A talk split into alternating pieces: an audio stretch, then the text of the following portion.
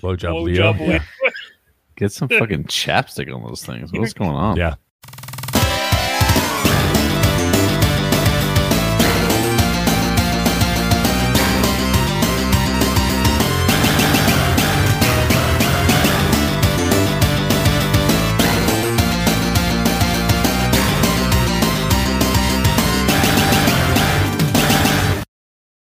Hello, everybody, and welcome back to another episode of the TMNT Shellcast with your three hosts. I am Jon, your host for this evening's episode.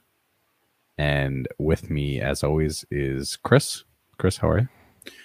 I am well. Uh, I was just laughing because you said three hosts, and then you said I'm your host. So off to a roaring start here. Yeah, and well, thanks, Chris, for that great um, support. Andrew is our co host for this episode. Andrew, how are we doing today? Doing well. My voice is a little hoarse. Um, I did attend a concert last night, so there you go. Shout out Parker McCollum. Um, also, I'm recording in my garage, which you wouldn't know because of this beautiful green screen behind me. However, it's almost 80 degrees in here, so I will be Oh. hy- I will be hydrating this episode. Just throwing that out there. Well, my voice is always hoarse, so welcome to the club. Thank you. Yes.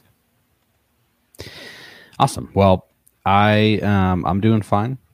Today I've had a nice weekend. It was I think I think El Nino has passed.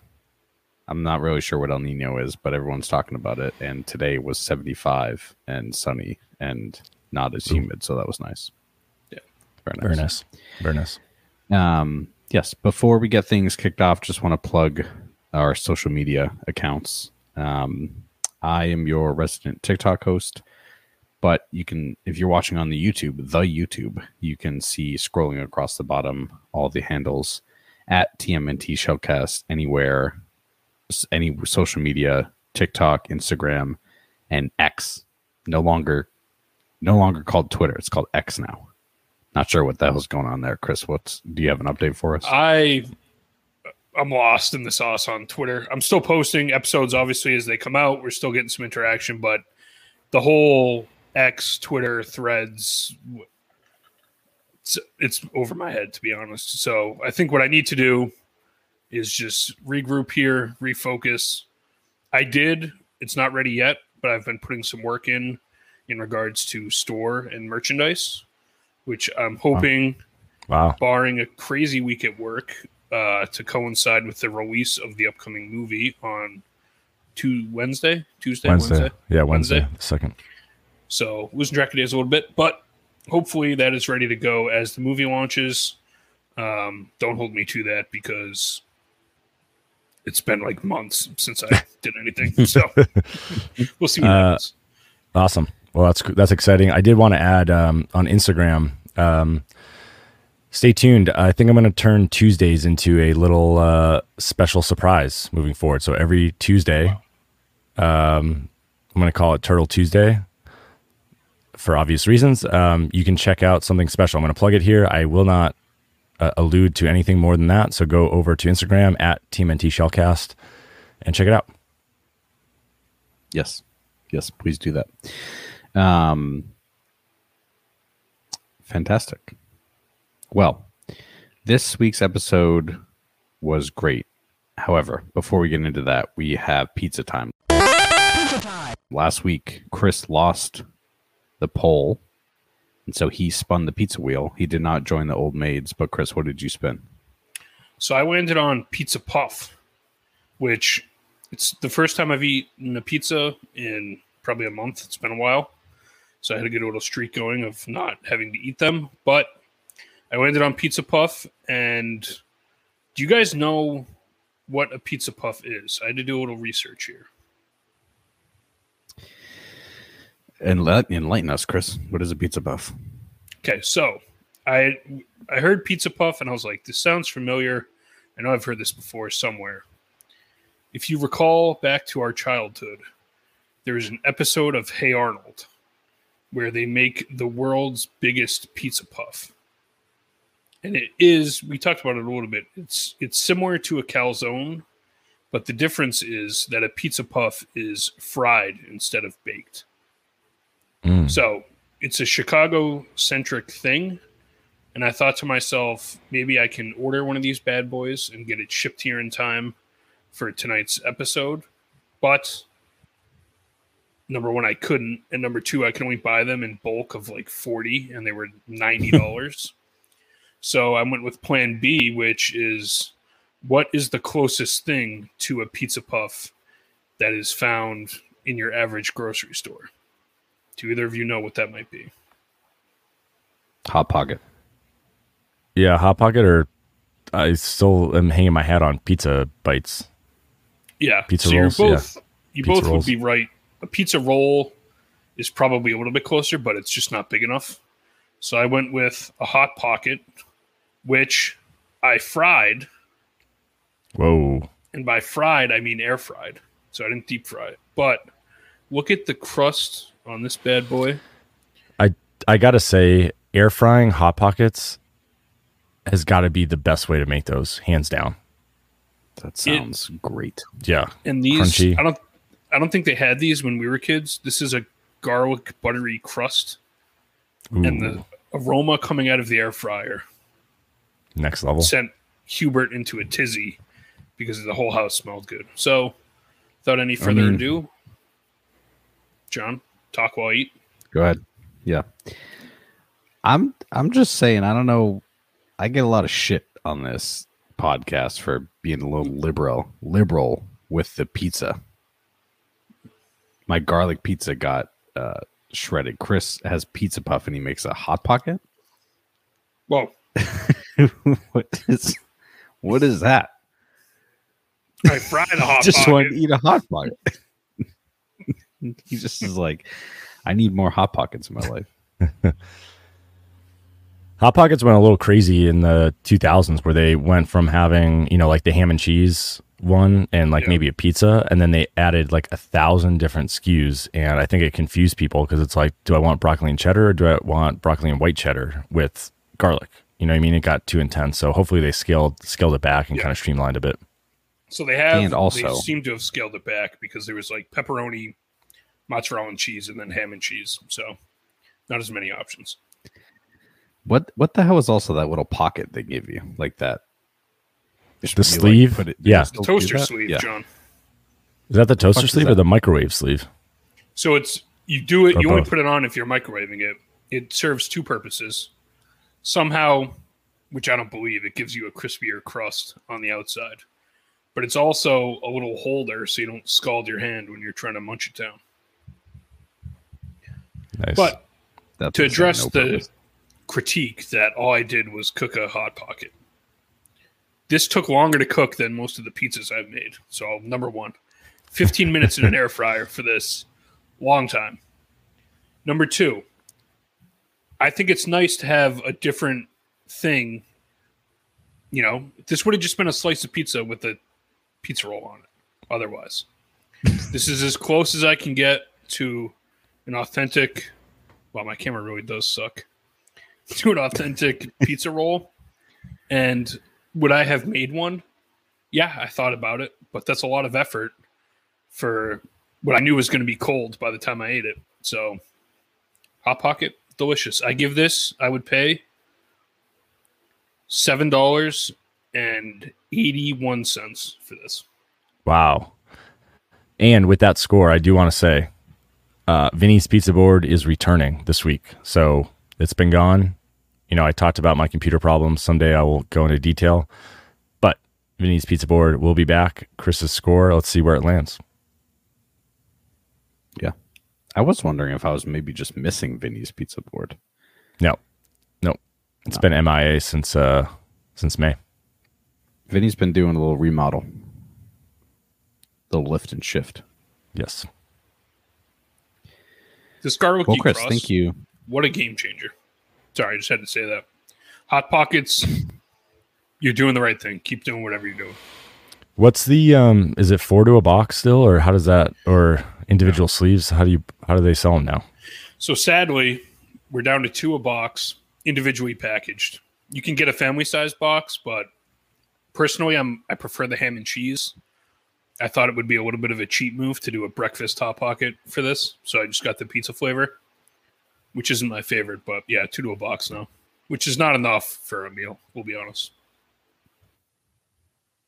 Nice. Yeah, ham and the ham and cheese is also for a savory croissant. Ham and cheese croissant is great.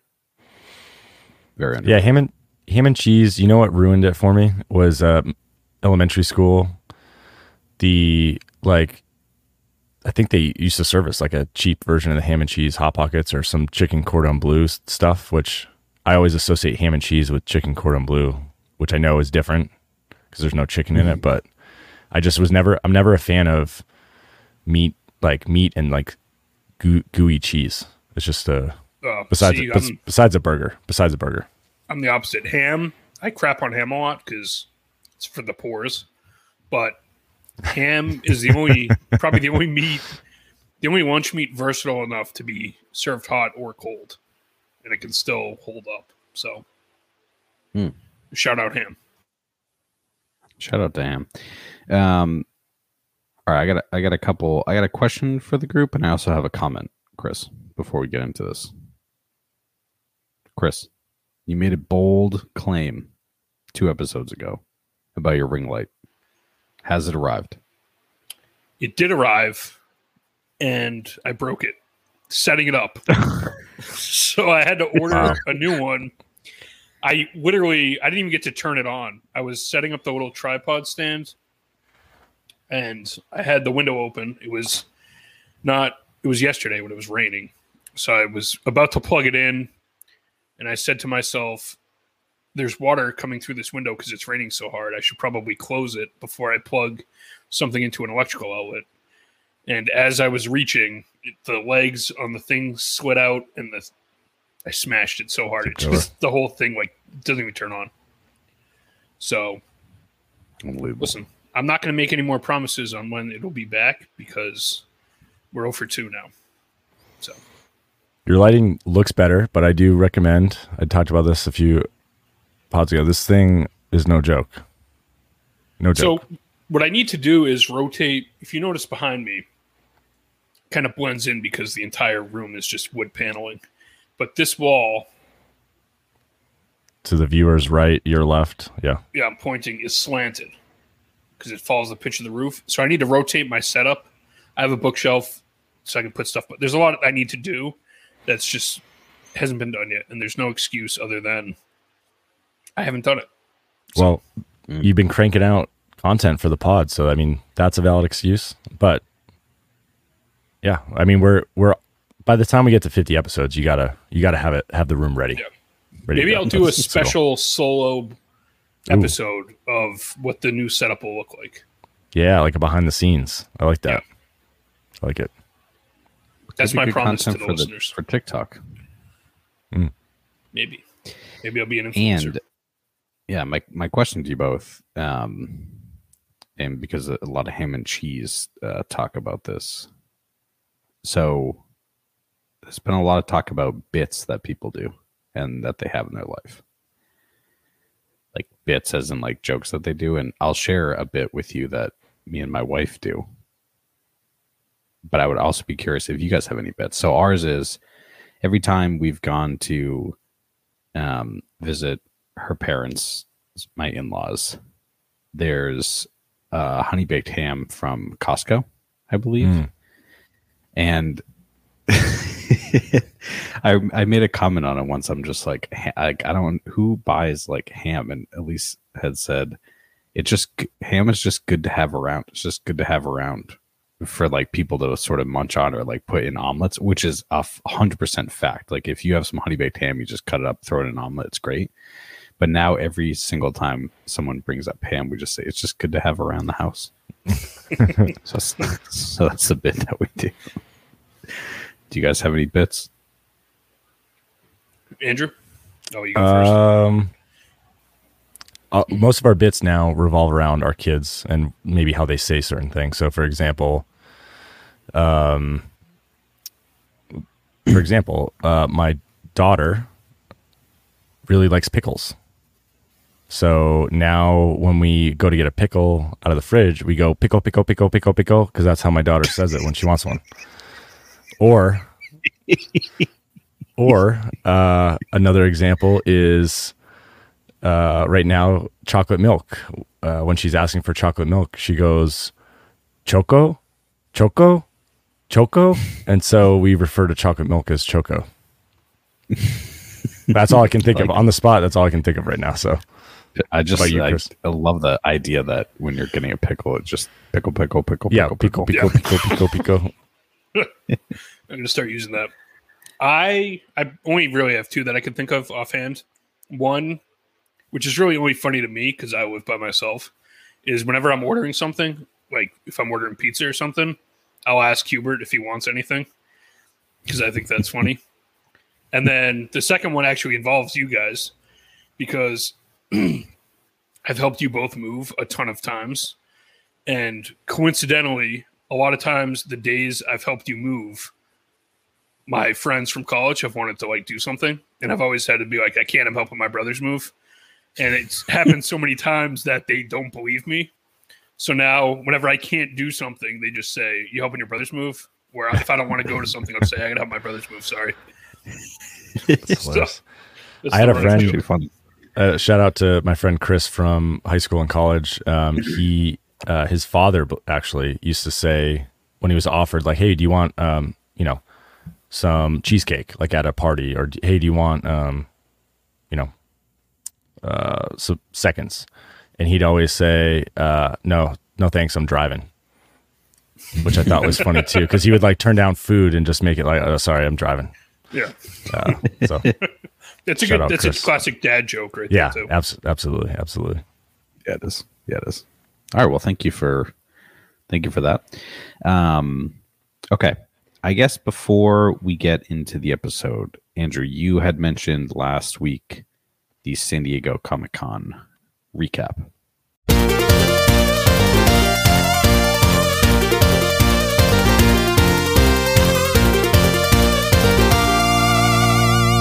Yeah, now I'll just say, Chris, save your, um, you know, the rest of your hot pocket for after the segment because Yeah, I got a, uh, I got a couple here. I'll save them. yeah, perfect. So, um, yeah, with that said, uh, we did tease a what was it two episodes ago? I had mentioned that San Diego Comic Con was uh, ongoing.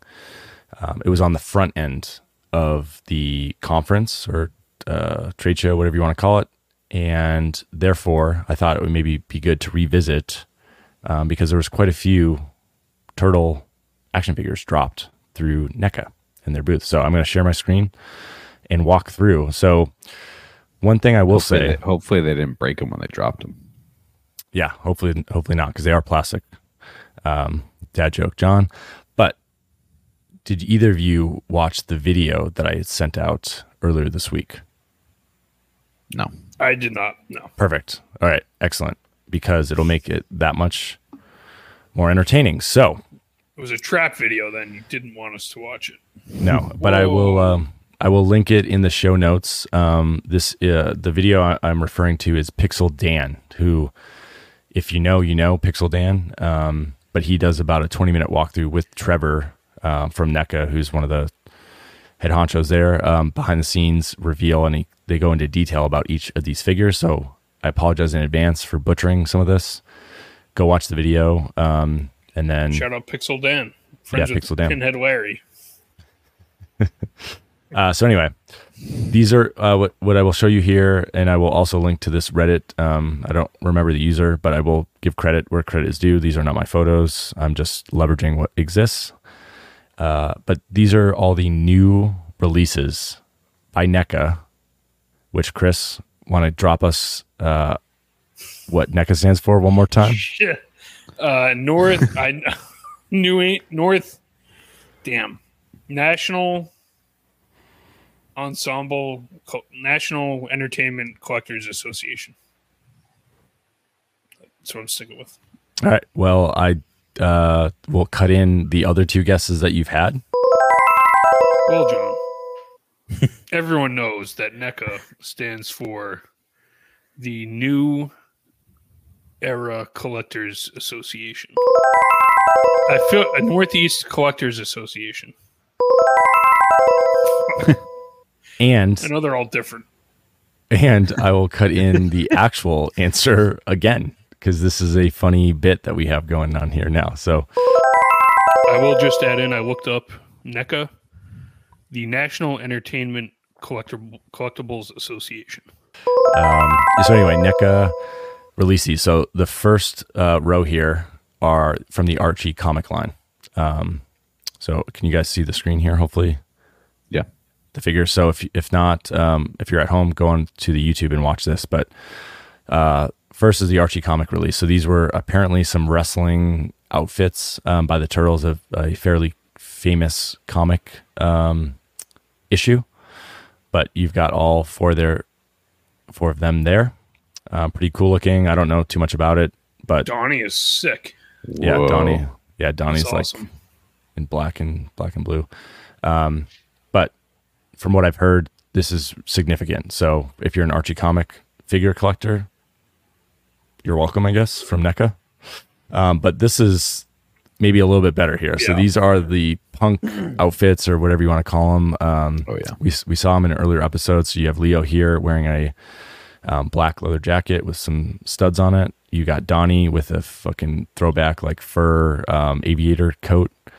Uh, Michelangelo is wearing like a heavy metal unzipped jacket with spikes on the collar, which is looking pretty cool. And then Raph's got like his bomber jacket um, with some like fancy shoulder uh, fabric, and they're all wearing eyeglasses, or I'm sorry, sunglasses in their in their various colors. So pretty cool. Um, what I heard about these guys was that the heads are interchangeable with all the existing figures, um, so you can flip them and flop them, uh, which is kind of neat. And they come with uh, I don't know if you can see it in this Leo photo, but they come with like bags of groceries as some of the extras. So they're releasing these as a four pack um, with all those you know sort of extras. Um, also to note, you can see it here in the Michelangelo photo.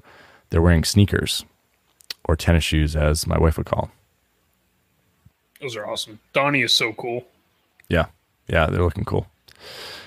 Um, so th- that's released for the '87 series line. We go down now uh, another level here, so, so we're getting a little mix here. So this is Mondo Gecko, who we've yet to meet. Um, this is the Mondo Gecko from the Archie comics, so a little He's bit stuck in the background too. Yep, a stuck in the background. Um, but from what um, the fans are saying, this is the best Mondo Gecko figure that they've ever made. So take that what you will. The middle here, I believe he his name is Belly Bomb, also from the Archie comic line. Don't know much about him. However, in watching that Pixel Dan walkthrough, um, his stomach hinges, so you can open his stomach up, insert a tongue, um, the jaw you know moves and the eyeball articulates. So that's, That's kind of what's what's super cool about this guy. And uh, it seemed to be a personal favorite of uh, trevor at neca one, the main guy there. Uh, in the center here we've got the massive krang and i talked about him before so i'm not going to go into a whole much detail go check back two episodes i think um, we talked specifically about this giant krang in his android body um, so but cool. super cool. Um, and it's a new head sculpt, a new Krang sculpt. So it's not just a scaled up version of the existing Krang um, figure that's seven inches. This is a brand new design in a much larger version. I've also heard that the hands can specifically hold the turtles. So the the five and a half inch turtles that you can buy as part of the set, his hands will now hold those turtles um, perfectly. So pretty cool pretty cool. And then um, to the right of him is the Evil Rex One clones. Also talked about the Evil Rex One clones um, a few episodes ago. But what's cool uh, that's uh, new to add is that they added these um, interchangeable blaster, you know, fire. So there's a red one for the Evil Rex One, and then a blue one for the actual Rex One. Um, so all of these things are coming with cool accessories in addition to the figures, which is neat. Now we go down another level. and this is where it gets this is where my knowledge is going to uh, or lack thereof is going to be on full display. These are a mix of different lines. So on the left, we have Leatherhead from the original Mirage line. Looking pretty cool. I mean, he's an alligator. Yeah. Pretty pretty fierce. Um, and you will notice when uh, we do meet Leatherhead in in our universe, uh, some similarities, but some glaring differences too. So all these Mirage um, figures are a whole lot more like dark and um, less cartoony. Yeah, uh, especially the next one here. Yeah, the next one, perfect segue, is the Rat King. So this, again, a lot are touting this is the best Rat King figure ever created. Um, I showed mine. I showed my Rat King on an earlier episode, um, maybe four or five episodes back. I love the Rat King. This one is definitely badass. You know, he's got the wraps, and what's cool about this one, the wraps are removable. So I guess you can add leg wraps, arm wraps. Um, you can remove them depending on how you how how much you like wraps and how how His face is terrifying. issue yeah exactly and but how issue accurate you want your rat king to look so super cool um i love both those figures but especially the rat king i think he looks badass third and now center screen do anyone know who this is Lando Calrissian. Pedro Martinez. No, this is Baxter Stockman from the Mirage. So he was uh, African American, uh, black. He was what's interesting that I've heard the reason they changed his ethnicity in the 87 series is because they didn't want, especially in the 80s, um, a black cartoon character referring to a white cartoon character as master. Um, so I think that's why I've been told that they made the change. Um, but also highly touted, and I think the first ever original Mirage comic Baxter Stockman action figure in history. So highly anticipated, um, just like this next guy, which is who is that, Jon? That is Casey Jones. Yeah, it's not just Casey Jones; it's fucking redshirt Casey Jones, which Oh, I don't know too much about, but apparently significant again in the um, in the comics. So th- these are all from have. Uh, the if he's redshirt, he must have missed got another year of eligibility. yeah for playing must cricket. have. Must have. Very cool. And then uh, we get down. These are the last Ronin. So a big reveal at uh, San Diego Comic Con this year is for the last Ronin comic series. They've expanded their their figures. So this time last year, I think there were only a couple, one or two. Um, they've now added all four of the turtles. So you've got uh, Leo on the left with all his regalia. Uh, Mikey Fat as look- fuck, Mikey. yeah, he's looking pretty fierce though, but he's definitely got layers on. This guy's got Thick boy. layers. I I do like do you guys see where his nunchucks sit? Like Yeah, right on his cool. fucking chest. Like that's pretty badass. So super cool. Um you got Leo here. It's a little uh pixelated.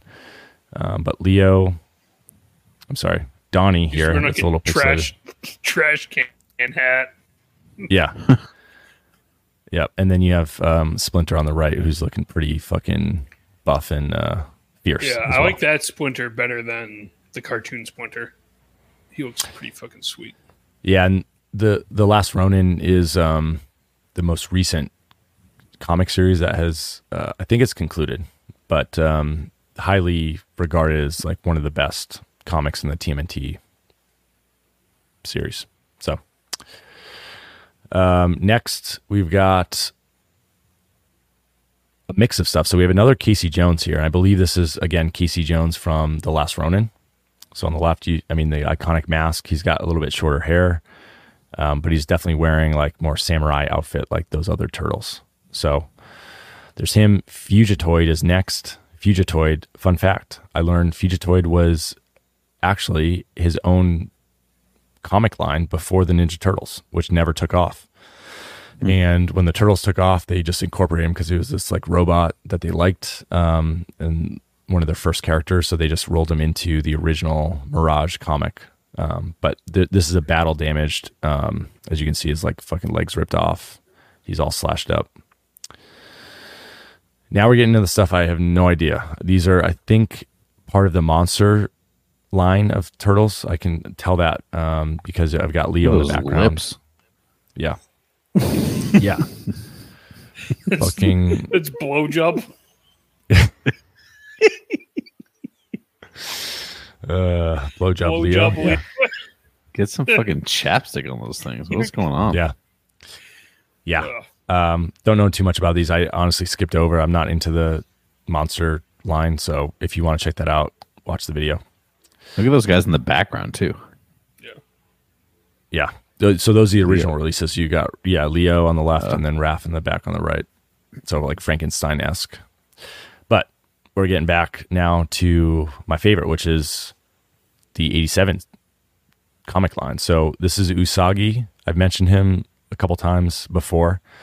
He has been released in both the cartoon, which is the series that uh, I collect, um, but also in the I think they're doing an original Mirage, or these are inspired by the original Mirage um, crossover comics. So Usagi had his own comic, his own inventor, um, but had a lot of crossover with TMNT. So these are just var- variants of him, um, whether it's a cute button-eyed face, a more fierce um, Usagi version, or a samurai regalia, or like the space fucking hybrid cool. one.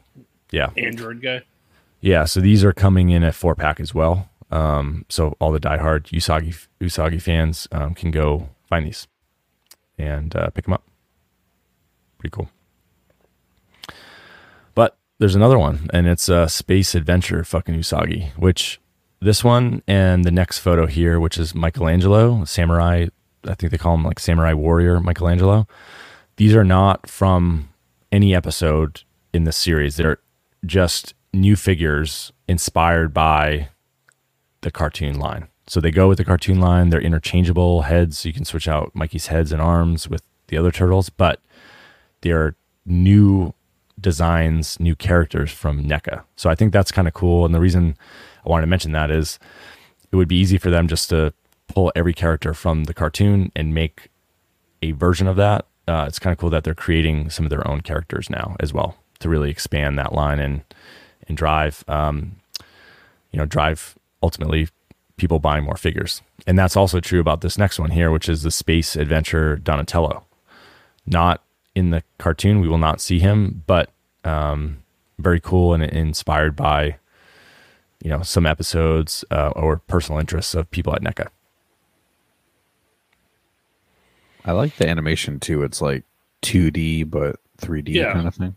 Yeah, the, the artwork, the coloring yeah. on him is awesome. Yeah, and the the shading. work. Yeah, they do a really, really good job. Um, and you can see that right here in this uh, next image, which is Casey Jones business attire. Casey Jones, which this apparently was requested specifically by the 87 Hardo fans that were like, hey, we got Casey Jones. We want the business attire Casey Jones because it does appear in a couple episodes or he does appear in this attire in a, at least one or two episodes. And what's cool about this one is the arms can be removed completely and and the jacket can be removed from his body so that it just exposes his his dress shirt and his tie and then you can switch out white arms for his long sleeve white undershirt because he appears both ways in the episode. So that's kind of cool. Sick. they're they're again innovating where they're adding um, more customization. And again these are all interchangeable with the existing casey um, the original one. He has uh, taped hands or gloved hands here in the new figure he has bare hands so you can interchange those if you want um, so just again cool i'm nerding out on it because i watched that whole video twice um, but i thought it was unique that Did uh, you say know, bare hands? bare hands yeah like bare They have hand claws. Chuck, come on. Come on, Jeff. uh, now we're getting down to some of the movie stuff. So this is first uh, movie. This first movie, second movie, I think. Dr. Perry, I believe is his name from TGRI, Secret of the Ooze. Um, there's two versions of him. So this, if you recall, like early in the episode, remember when those um, sunflowers were like fucking massive, um, and and the news I don't even reporter. remember that part of the movie, to be honest. Well, It's been a while. it's been a while. But anyway, um, he's a key character. He's the guy that fucking created the ooze and told them what the secret was and, you know, essentially why they existed. So they've got him in both his, you know, uh, lab coat and um, the more like construction. Does I have a bug flying in front of me? Uh, construction site hard hat. I wonder if they modeled him after cartoon Baxter Stockman. They look very similar. They do. Uh, next up is Keno. So Keno is also from the second movie. This is him in his boxing um, or uh, mixed martial arts attire, um, as well as a f- foot soldier here on the right. Those are my That- favorite Foot Soldier versions, the movie Yeah. version. They look so Yeah, cool. yeah. Yeah. Little Definitely bug badass. Yep. Yeah. And now we're getting to the last row here. Oh, fuck yeah. So this is um, Archie comic Krang. Um, very, I mean, looks great. Super cartoony. I think he can like attach to. He either attaches like to Gum. yeah, to gum or melted shoes, but um, he attaches like on the shoulders of the other Archie comic figures. So Oh, nice. I think he's an accessory as part of the other pack. What you see here at Blurry in the next image is um, from the last Ronin series. This, this is a Raph in the background, it looks like. Or um, they were talking about maybe some of the ghosts. I don't know the last Ronin, but the general theory is, or the general premise is, there's one remaining turtle after the other brothers have been killed, and he's seeking revenge. So they're doing the ghosts um, and or, you know, all four of the the turtles. And then again, we're just getting into these are the um, Ultum, I think is the way to pronounce it. And if I fuck that up, well, too bad. Uh, they are again from the. Uh, I think these are from the Archie line, but the general idea is that Krang is not just a single entity; it's like a whole species of uh, of things. So, no, it's a whole lot there. If you don't like action figures, that was probably boring as shit, or you skipped it. But I thought it was kind of cool because again, they dropped you know, like what twenty to thirty new figures, um, and they had the other re-releases like we talked about, like the ultimate sets with Donatello spinning his bow staff and all those sorts of things. So, a lot to be excited for if you are a NECA action figure collector. The coolest, I said it before, but the coolest toys around. And I'm biased, but the Tim TMNT toys are the best. Yeah, Wow. Wow. What a great recap of the Comic Con, Andrew. That yeah, was- we get wow. we have we have to go one year, maybe next year, maybe not. but if they're dropping stuff like this every year at San Diego Comic Con, it's worth checking out at least once. Yeah, they're dropping new Ninja Turtles like there was a hole in their pocket. Yeah, absolutely. Wow. Wow. Okay. Chris, Now it's funny. I- It's funny too. Chris must be eating that second uh, hot pocket that he was talking about that came in the box. Oh, yeah, He's yeah. still munching on it. I'm trying to just house this thing as quick as I can. it's so good. It's continuity I'll give the error. rest to you, but mm. Wow, air, What a pizza air puff. fryer Shit is ranks just it a game changer. pizza puff, absolute trash.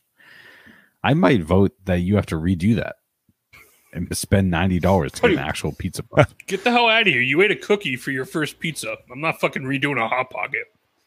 Chris, all I'm gonna say this: get over the fucking Choco Puff pizza. Get, Get over, over it. a hot pocket. I ate a pizza puff. Who cares who made it? That's not Uh. a pizza puff. I'm not going to hand roll out. There's no other way to get a pizza puff. I'm not going to hand make one. If you don't like it, know. you should have If I had- fucking used your uh, turtle power up and made me roll again, spin again. redo. Okay, I let's get into the episode recap. This week's episode, season three, episode thirteen. It's the thirty-first episode of the in the TMNT uh, eighty-seven universe, entitled "The Ninja Sword of Nowhere." Ninja Sword of Ninja Sword of Nowhere. So we open the episode, a nice little bubbly lava pit. We are in Earth's core and we are in the Technodrome. Shredder and Krang are programming a computer in the very early morning. It's very early because Shredder is complaining about it. But Krang is like, hey, we need to be doing this because we're we are wakies. He says we are wakies. We're up. We're we uh, you know where the early bird catches the worm. We're ready to go. We're trying to get the jump on our enemies. Um, Bebop and Rocksteady, they're fast asleep on head down on the computer desk. Krang is pissed. He's like, "Get off my buttons!" But we learn that Krang's sensors that he's got somewhere uh, have detected an alien substance on the surface of the Earth, and he thinks that it can help them conquer Earth. So he gives, so Krang gives Shredder an alien metal detector and says, "Hey, go to the surface and go find this alien metal because we need it." Yeah. So this is what I like to see out of Krang after number one falling to number three in the villain power rankings, but number two, just an embarrassing shoe melting episode last week. So he's essentially slave driving everyone. He's got him up late. He's got them working hard. They're complaining. He's not taking any of it. He's screaming at people. Shredder's complaining. So they say if you need if you want to do anything great, everybody needs to be a little bit uneasy. I kind of made that up. I think I've heard that somewhere though. But Krang doing what he needs to do to get the job done. I think that I think that quote came from your uh, bets, like when you're saying like if you make a Yeah. bet, you, you're not supposed to feel like confident in it or something like that. So, um, yeah, Krang, no bullshit this episode right out of the gate. I love the long Technodrome music intro. I think this may be the first time that we've had the cartoon actually open to the Technodrome. I could be wrong about that. Um, but the other thing I wanted to mention is uh, Michael and Mark Eden. I don't know if you guys saw on the the intro card, but they co-wrote this. So are they brothers?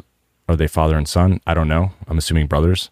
But we had two brothers writing this episode. I figure it's going to be a good one because we're three brothers, they're two brothers, and it's about four brothers. So Are the Turtles brothers? I meant to ask that a couple episodes ago.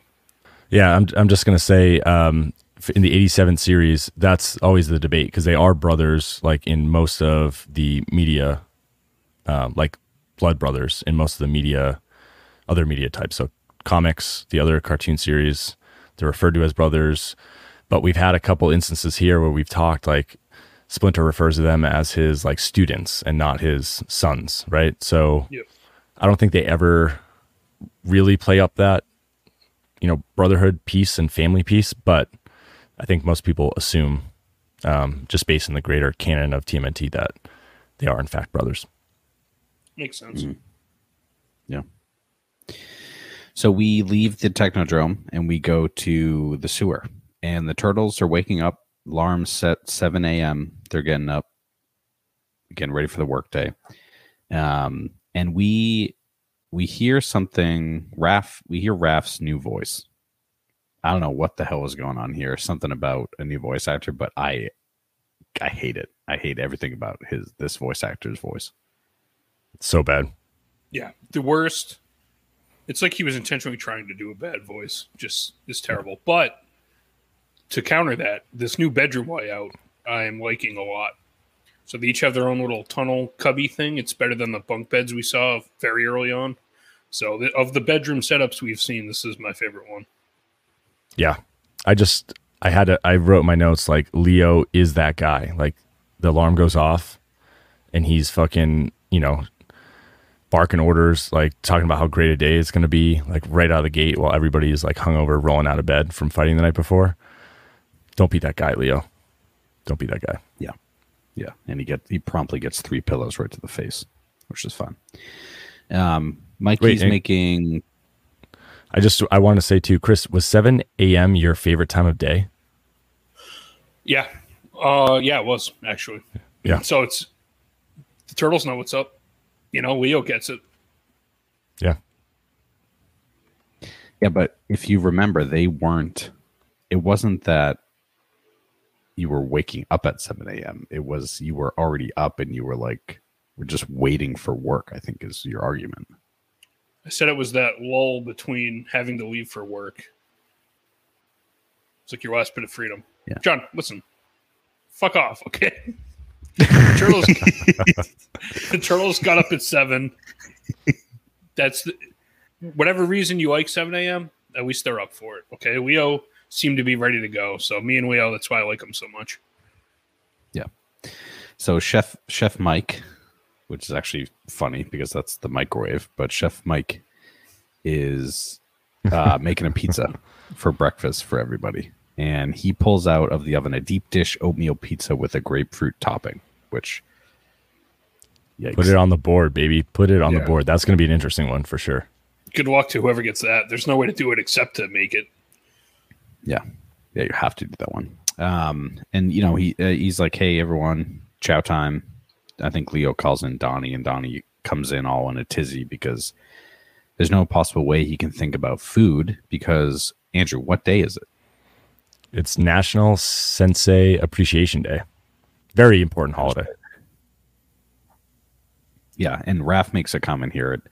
Man, that really sneaks up on you, which is funny because obviously this is a made up holiday. Um, but they turtles realize they need to get Splinter a present. Very poorly uh, anticipating when they need to get presents here, so that's not great. So they crack open the turtle bank, which has Raphael's uh, red headband, eye band on it. Um, and they're counting up the money, and we realize that Michelangelo had put some sun dried tomatoes in the turtle bank for safekeeping. That turtle bank is awesome. Number one.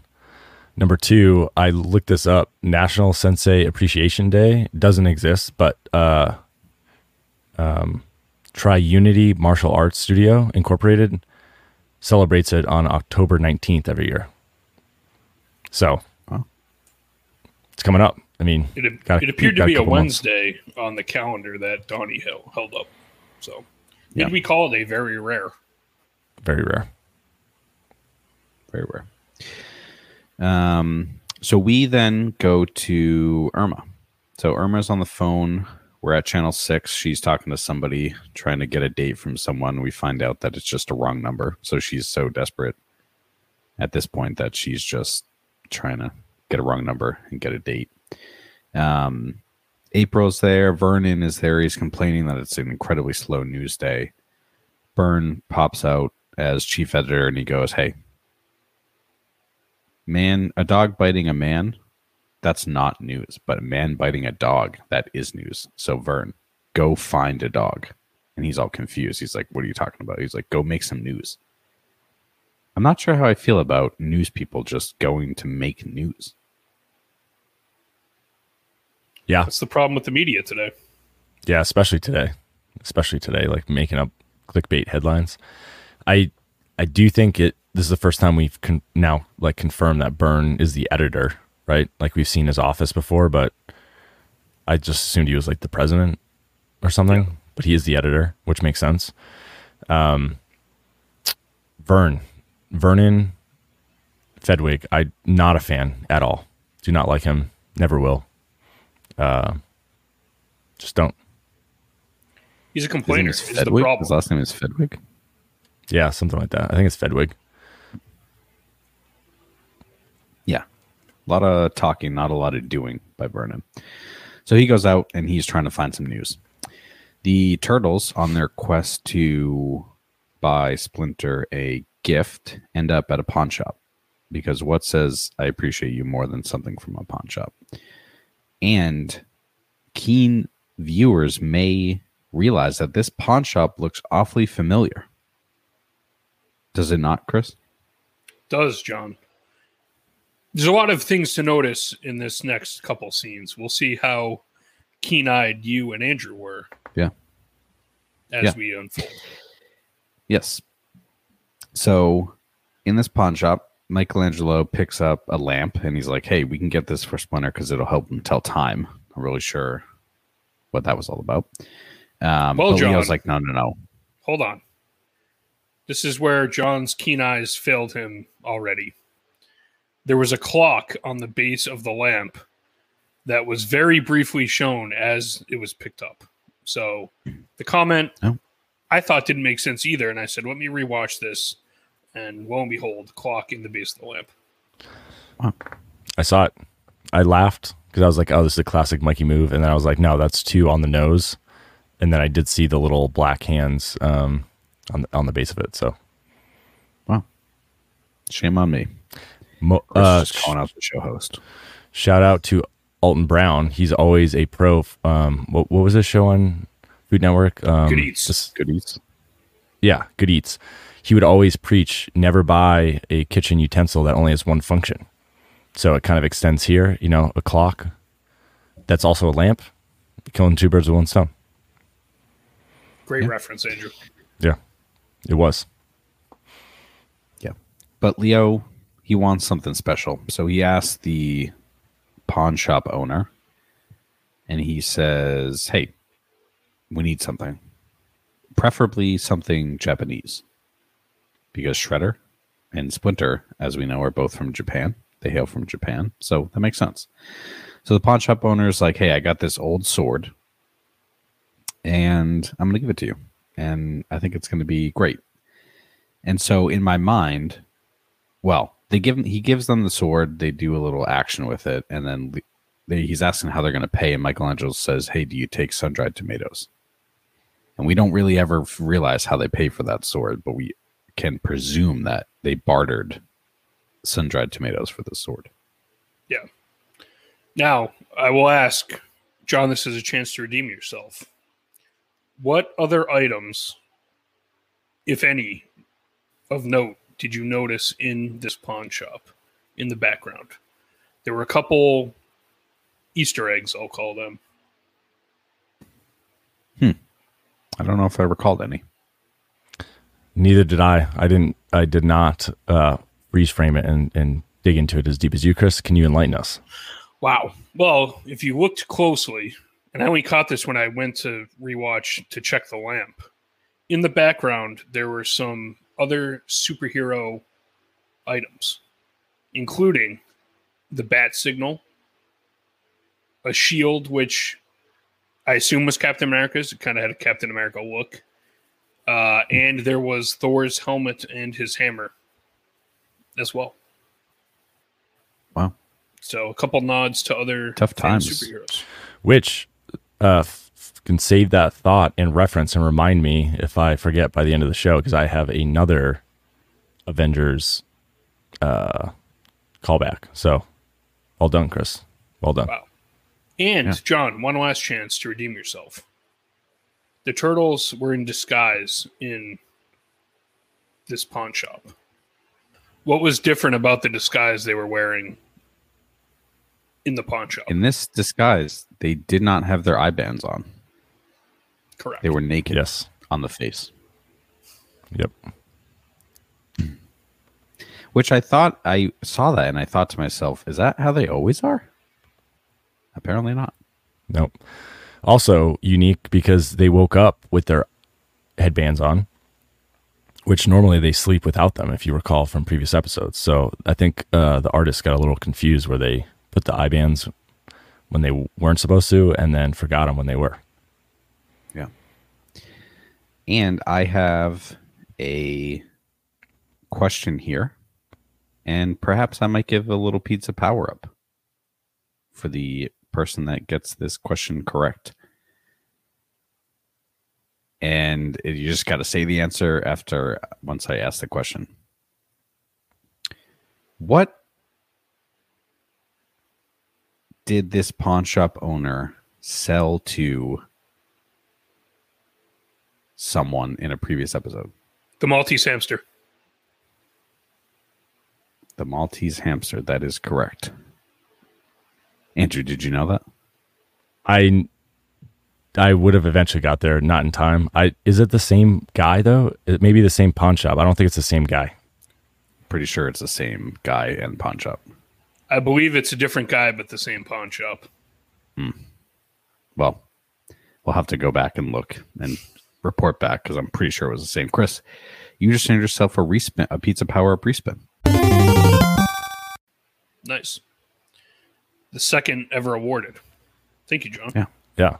And if anyone's confused while they're listening, uh, go check out our YouTube exclusive uh, bonus episode called Pizza Power Ups. Uh, and you'll know what we're talking about. Yes, you will.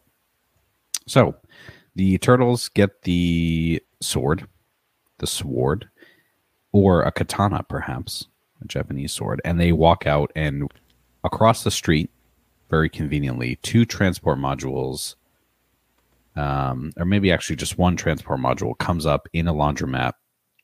People are running, screaming. They're obviously terrified. Shredder pops out, and he's got just clothes all over him. They must have come up right in the sort of laundry pit. Um, and he's pissed. And he's like, it's either Bebop or Rocksteady, whoever. He's like, I'm never gonna let you sit on my lap and steer ever again, which is just a hilarious image to me. Yeah, things get intimate in the transport modules. They must have took one of the com- compact versions. yeah, a mini transport module.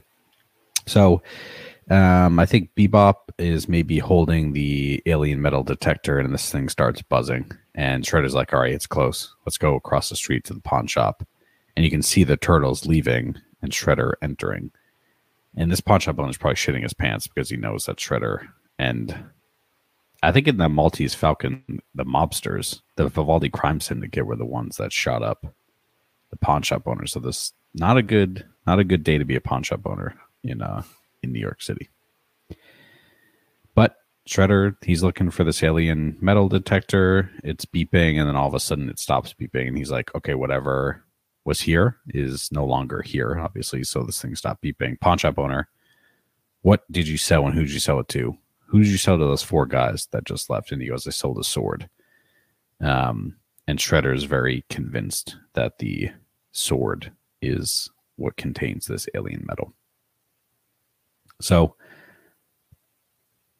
I was just going to say, I'm here for, we're back to aliens and we're away from crystals. So I'm here for it because it's been a little while. We've had a lot of crystals recently. Um, now we're switching back to aliens and we've got a sword. So I'm at this point of the episode, I was buckling up for what was to come. Yeah, and I got to say, Krang's inventions, specifically his ones that are like metal detectors or crystal locators, are incredibly, incredibly precise because they can pick up traces of where these things were. Yes, I am also here for the aliens. Get the crystals out of here. Get these aliens back. I like the the alien lore lore.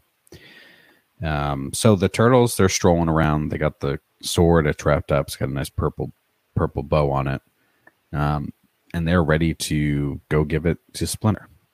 But Shredder, Bebop, and Rocksteady ambush the turtles.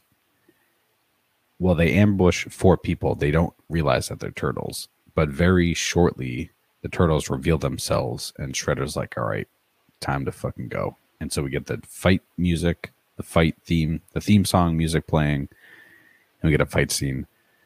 Rocksteady charges at Michelangelo, who does a flip, and then he basically flips himself onto an escape ladder. Rocksteady goes fla- fla- flailing, charging into a wall. Mikey then falls into a trash can. Donnie does this move where he like steps on a board and flings cans up and like swings a baseball bat and shoots them at Bebop, who's stunned by these cans. They must be sharper, heavy cans. Um, so Donnie's just swinging a baseball bat, hitting him at Bebop. Leo and Raph, they go to attack Shredder, and Shredder sort of backs him in. Uh, I think Raphael charges, maybe gets flipped into a trash can, which is fine because his voice. This episode is trash. As we as maybe as gets flipped. Covered. He gets absolutely dominated into a trash can. Yeah, yeah. I mean, all the turtles get owned here. However, Raph is the only one I wrote down that was embarrassing, and his voice is yeah. bad. Jon mentioned that earlier. So different voice actor this episode. Uh, instead of Rob Paulsen, who normally does Raphael's voice, who does a whole lot of other things, was double booked, the syndication, blah blah blah. New guy, bad voice. However, he will not be the worst sub turtle voice, in my opinion. Oh no. Of the series. So just keep that in mind. It's tough. Little little foreshadowing. Oh no. Um, so Leo is Raph gets canned and Shredder comes up to basically fight Leo because he really wants that sword. He grabs a pipe and Leo's like ready to go. He's like he's he says some line about Shredder. Oh, he looks very distinguished with a pipe, which I thought was funny. Um, Shredder basically takes some swings, whacking at Leo with his pipe. Leo gets, you know, pushed into another trash can. A lot of trash in this fight scene, uh, and drops the sword, which Shredder then takes, and he now is in possession of the sword. The fight scene with Leo, I made a note was like very realistic. Of usually the fight Yeah. scenes like they're flipping around or whatever. This was like Shredder hacking at him with a pipe, and Leo. Like, it looked realistic to me, and it made me think: Why doesn't Shredder have a signature weapon or anything? Like I know he has his spiky armor, but he's always grabbing whatever's around him and using it to fight the turtles. Like I'm surprised they didn't give him his own. Yeah, thing. Yeah, I I thought about that too, and I think it may be because Shredder Shredder's ego is like his biggest weapon, um, where he thinks he's better. That's why he just has the gauntlets on his, um, you know, on his forearms. So that may be why. But I agree. I was re- I watched the sword fight and or sword pipe fight um, multiple times because I was like, man, number one, Leo great with a single sword. Very rare that we see him with one sword. Was was doing well. Um, but then two, yeah, it was it was really like a professionally done scene. So well done to the artists there. Yeah, very well done. So Shredder has the sword now, and he's ready to kill Leonardo with this thing. Uh, but before he does that, we get a fade to black commercial, and then when we come back, Donnie, still at this wooden thing, basically kicks up a watermelon, and then Fruit Ninja style tries to whack it into Shredder, but it doesn't work, obviously, at all. And Donnie gets covered in watermelon. Um, and Shredder's like, all right, well, that would that didn't matter. So he takes this alien sword and makes a swipe and a hack at Leonardo. But instead of cutting, it cuts through the time dimension and opens up a portal to a new dimension. And everyone's just like, holy shit, what the hell's going on here? Mikey, being the genius that he is, picks up an old tomato and throws it at Shredder's back. Mikey throws it with his left hand. I should I didn't notice know. here. Like he left it. Yeah. Wow. Throws it at Shredder. It hits him in the back, and Shredder goes falling into the portal, which then closes up. Bebop and Rocksteady are just like, uh, where did Boss Man go? We're getting the hell out of here, and they run away.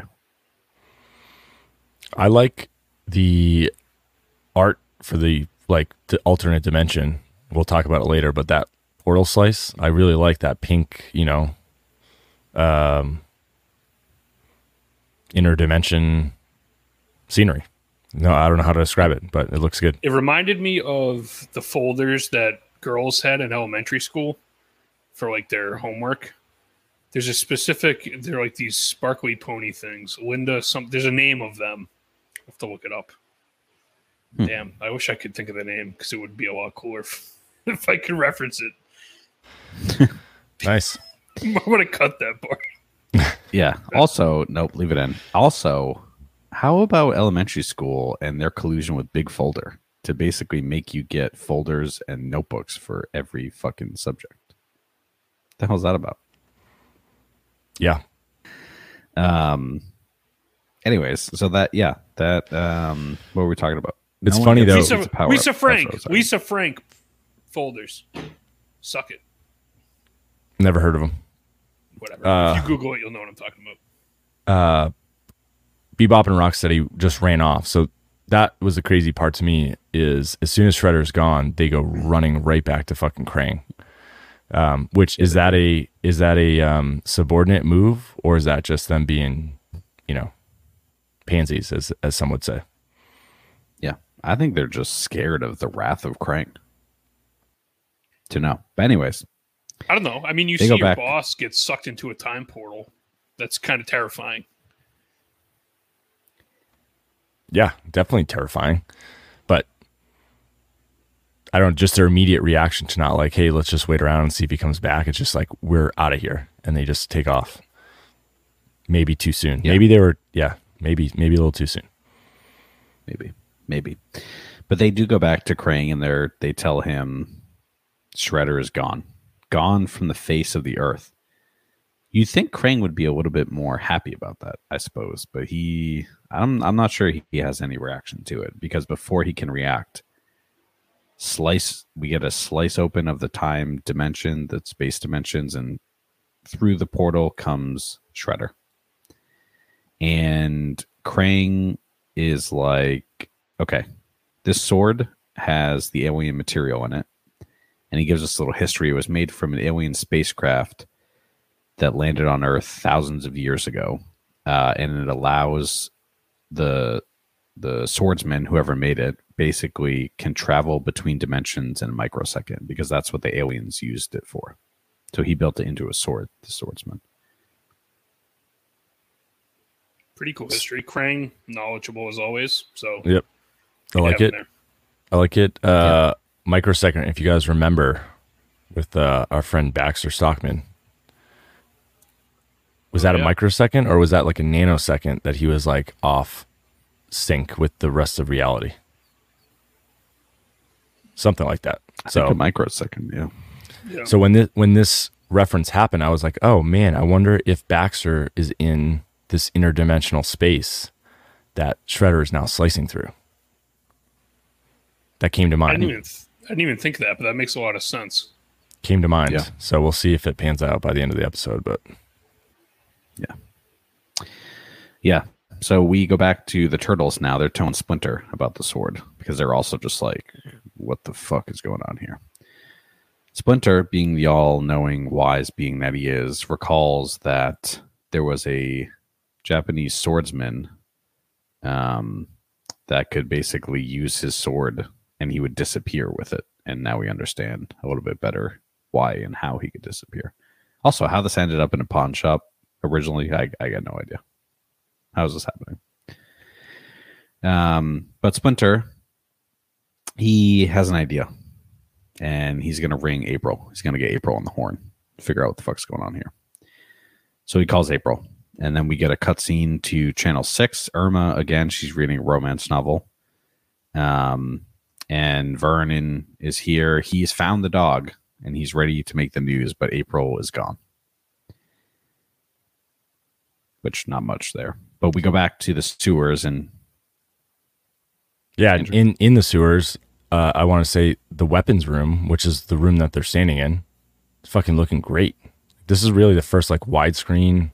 I get really into the. I don't know why I'm into the like sewer layout and seeing the rooms and all the detail. Chris mentioned the bedrooms, which look a whole lot better, um, and they're fleshed out a little bit. And this uh, this scene too, like you've got this is where all their weapons are available, and I'm like excited that maybe they're going to use some of these other things besides just their core, you know, sais and katanas and bo staff and nunchakus. Um, maybe they'll use some of the other stuff. So pretty cool. Also, this next scene that Jon's going to describe, I was, I'm like, finally the fucking turtles and April figure it the fuck out. Like we talked about this couple episodes ago, and so I won't, I won't steal the thunder from Jon, but I'm very, I have a lot to comment on here in the coming, uh, coming scene. Mm, okay. Well, we're back in the sewer, and Donnie he's got an idea where he's going to use a micro transmitter, and they're going to penetrate. He's always says is this transmitter is going to penetrate all the way down to the technodrome, and the plan is that they're going to put a news broadcast on, and it's going to be very particular and only specific to Krang to tell, basically to lure out Shredder and Bebop and Rocksteady to get the sword because they know if they can get to Krang, the man in charge, he's going to put a plan together to figure out how to get the turtles. So, Chris, anything to say on that? I was just going to say this is a very good plan by by Splinter. I made a note. Usually, Splinter's plans go sideways pretty quick and they suck. This one, surprised they haven't thought of it before. So, I'm all on board with this idea. Yeah, and s- this is exactly what I was talking about. Like specifically, we I think it might have been last episode we were just talking about how everything April does backfires when she reports on it because it draws Krang or Shredder to some vulnerable thing that they try to steal, and then the turtles have to defend. So finally, Splinter's like, I'm I've had enough of like you minor leaguers trying to figure this out. Like I'm going to send a fake broadcast right to Krang, and we're gonna set him up for a trap. So bravo, absolutely. Like Splinter's been kind of MIA recently. It's nice to see him have a leading role and actually bring something to the table for a change. And the Turtles, we Yep. mentioned it. I forget what episode it was, but again, on the offensive now. So they were playing defense for the first two seasons. Now they're taking it right at Shredder and Krang. Yeah, and they're taking it right to him. And they start the broadcast, and Krang, who Chris has claimed historically has has a lot of things to do, just doing a lot of things in the Technodrome. At this moment, is now watching a soap opera on his giant television. That what can only be described as a daytime television soap opera.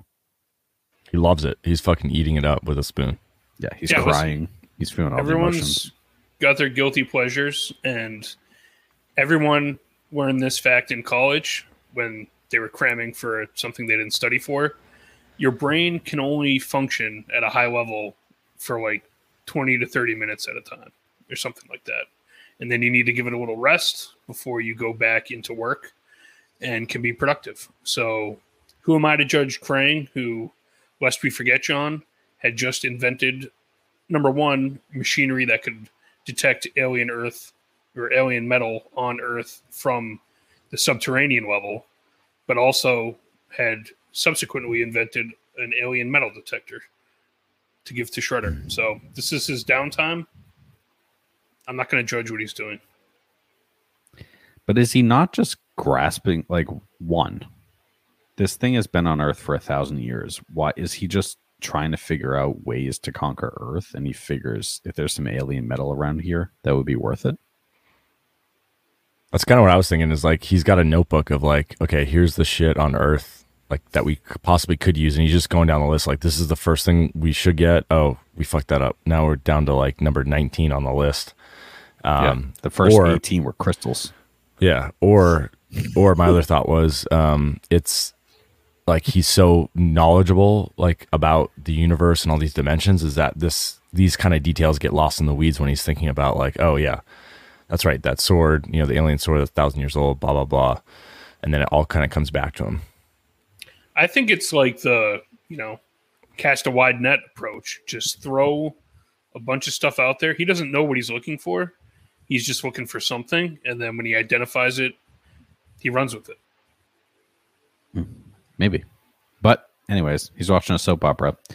And we get a special Channel 6 breaking news bulletin alert um, where April basically says that she's learned the location of the mutant turtles and then just doxes them immediately and says they're right below Center Street and Third Avenue. And Chris, I have to imagine you looked up where this was. I did. It does not. There is no intersection of Center Street and Third Avenue in Manhattan, so non-existent. Which maybe So maybe she maybe it's intentional.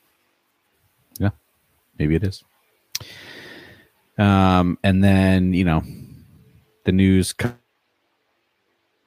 and Shredder's like, "Hey, great job, April. That was." Or Splinter's like, "Hey, great job. That's exactly what I wanted you to do." And then you got to get out of here. And then lo and behold, almost immediately, Shredder comes in with his fancy sword through the dimension, and he's just ready to fuck shit up again. And we get fight scene number two of this episode. Raph is. re- They, I think this was part of the plan because they were waiting.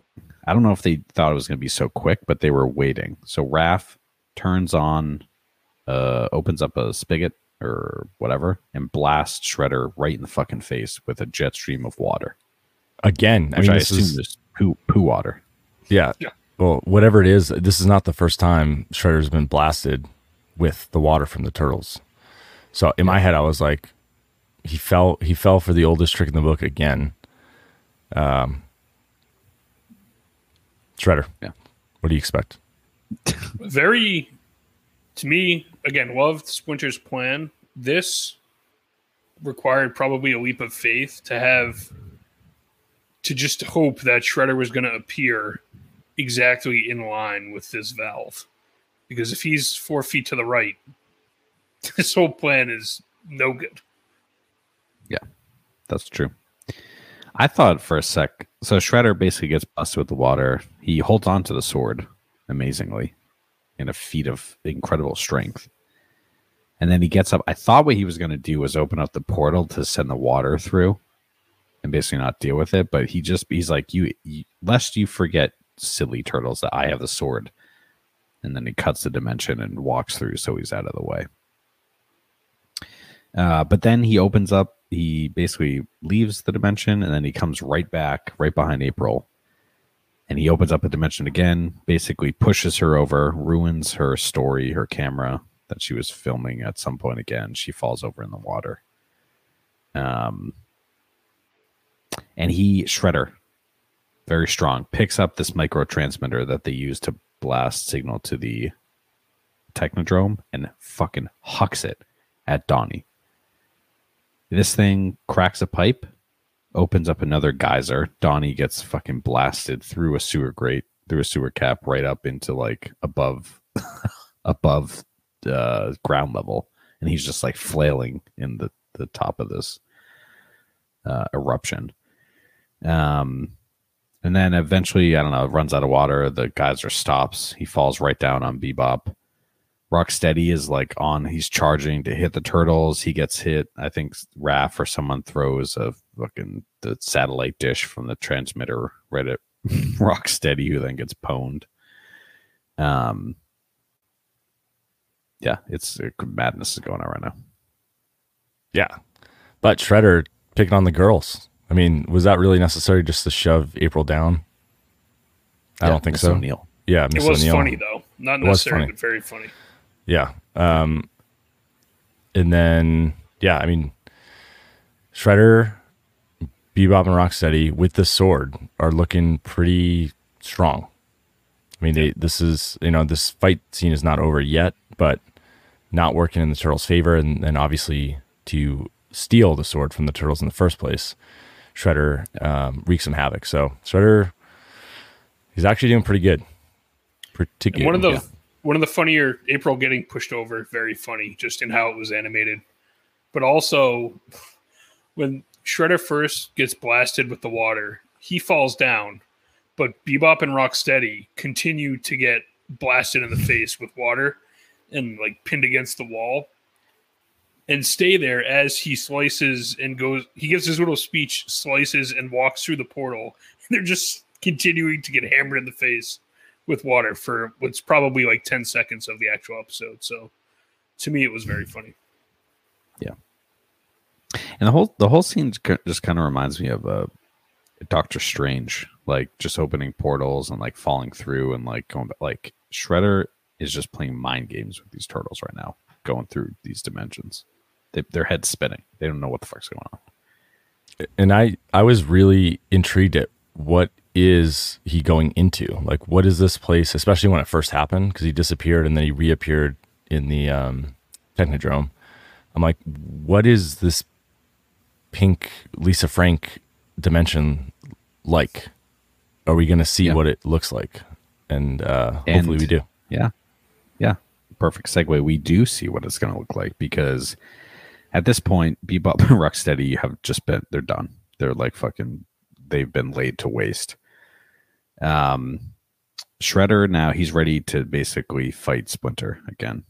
So he comes up behind Splinter, who is like, I don't know, stunned, shocked at this point. Basically pulls him into the ether. Um, and they go in and they they basically are flying around this zero space where there's just these like I don't know chunks of land sort of floating around. It's purple. It's it's weird. Um, yeah, Shredder Shredder calls it the first way he introduces it is the back of beyond, which number one, Yeah. that is an awesome name for this place. But number two, it it's awesome inside. Like it's dope, is what I wrote. D O P E. Like for all see you, See, i think it's I'm on the other end. It's Really? terrifying. Yeah, like the fact that it's just. I mean, it, the colors are cool, I guess, but floating around in nothingness is like terrifying to me. Yeah, and he drops a nowhere. Uh, I think it might be later in the episode, but Shredder refers to it as nowhere, which is a if you guys have seen Guardians of the Galaxy, you know where or um, Avengers Endgame or yeah Endgame I think uh, or Infinity War. Yeah, nowhere is a place in Marvel. Yeah. So Well, keep that in mind. Yeah, I mean, Splinter is basically like he's like they want to fight. He wants to fight. It's been a while since you've had a Splinter on Shredder one v one. Uh, but Splinter drops a line. He says, "Shredder, I've defeated you everywhere, and I will now defeat you nowhere." Um, but Shredder's like, "Oh, silly, silly rat. I'm just gonna leave you here forever. You're just gonna be stuck in this portal, this dimension." and you're never going to come back. Which I had in my notes that is absolutely diabolical. Yeah, quite diabolical. Incredible. Also, kind of a, um, I would say, bush league move by Shredder. In my mind, Bush League. like bush league, like he should he should finish the deed or not. He shouldn't just imprison Splinter forever. You know what I mean? Like I feel like he should kill him or not, but to put him in like limbo essentially um, shout out to Inception, greatest movie all time, some may say. Um, to just stay in limbo forever.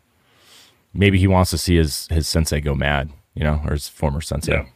Yeah. it is. It's like sadistic to trap somebody in a, another dimension like that.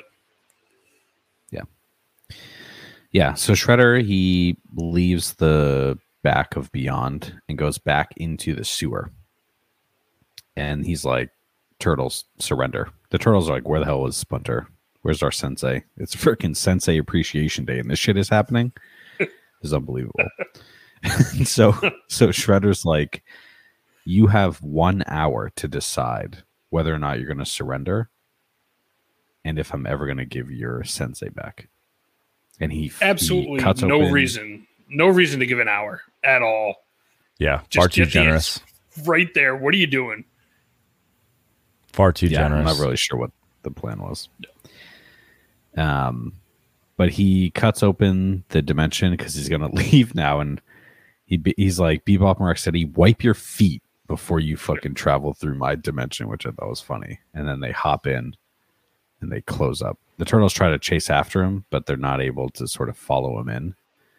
Um, and Donnie's like, "All right, well, I got a plan to figure out how we're gonna get Splinter back." but I need to somehow get everybody to the old auto junkyard. And April says we can use the channel six transmitter to get the message through. Yeah, I couldn't help but notice when they're entering the dimension because he said wipe their feet. It appears that Rocksteady and Krang might be wearing the same boots around. Oh. Very Oh, similar really? shoes. They look they looked exactly the the- same. Yeah. Low I'll melting to check point. that out.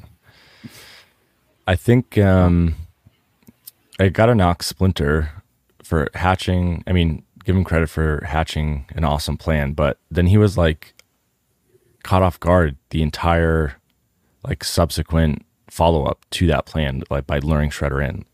You know, I'm not. I'm obviously getting stuck in another dimension is absurd, and you can't predict that. However, like what have you done for me lately, Splinter? Like head on a swivel.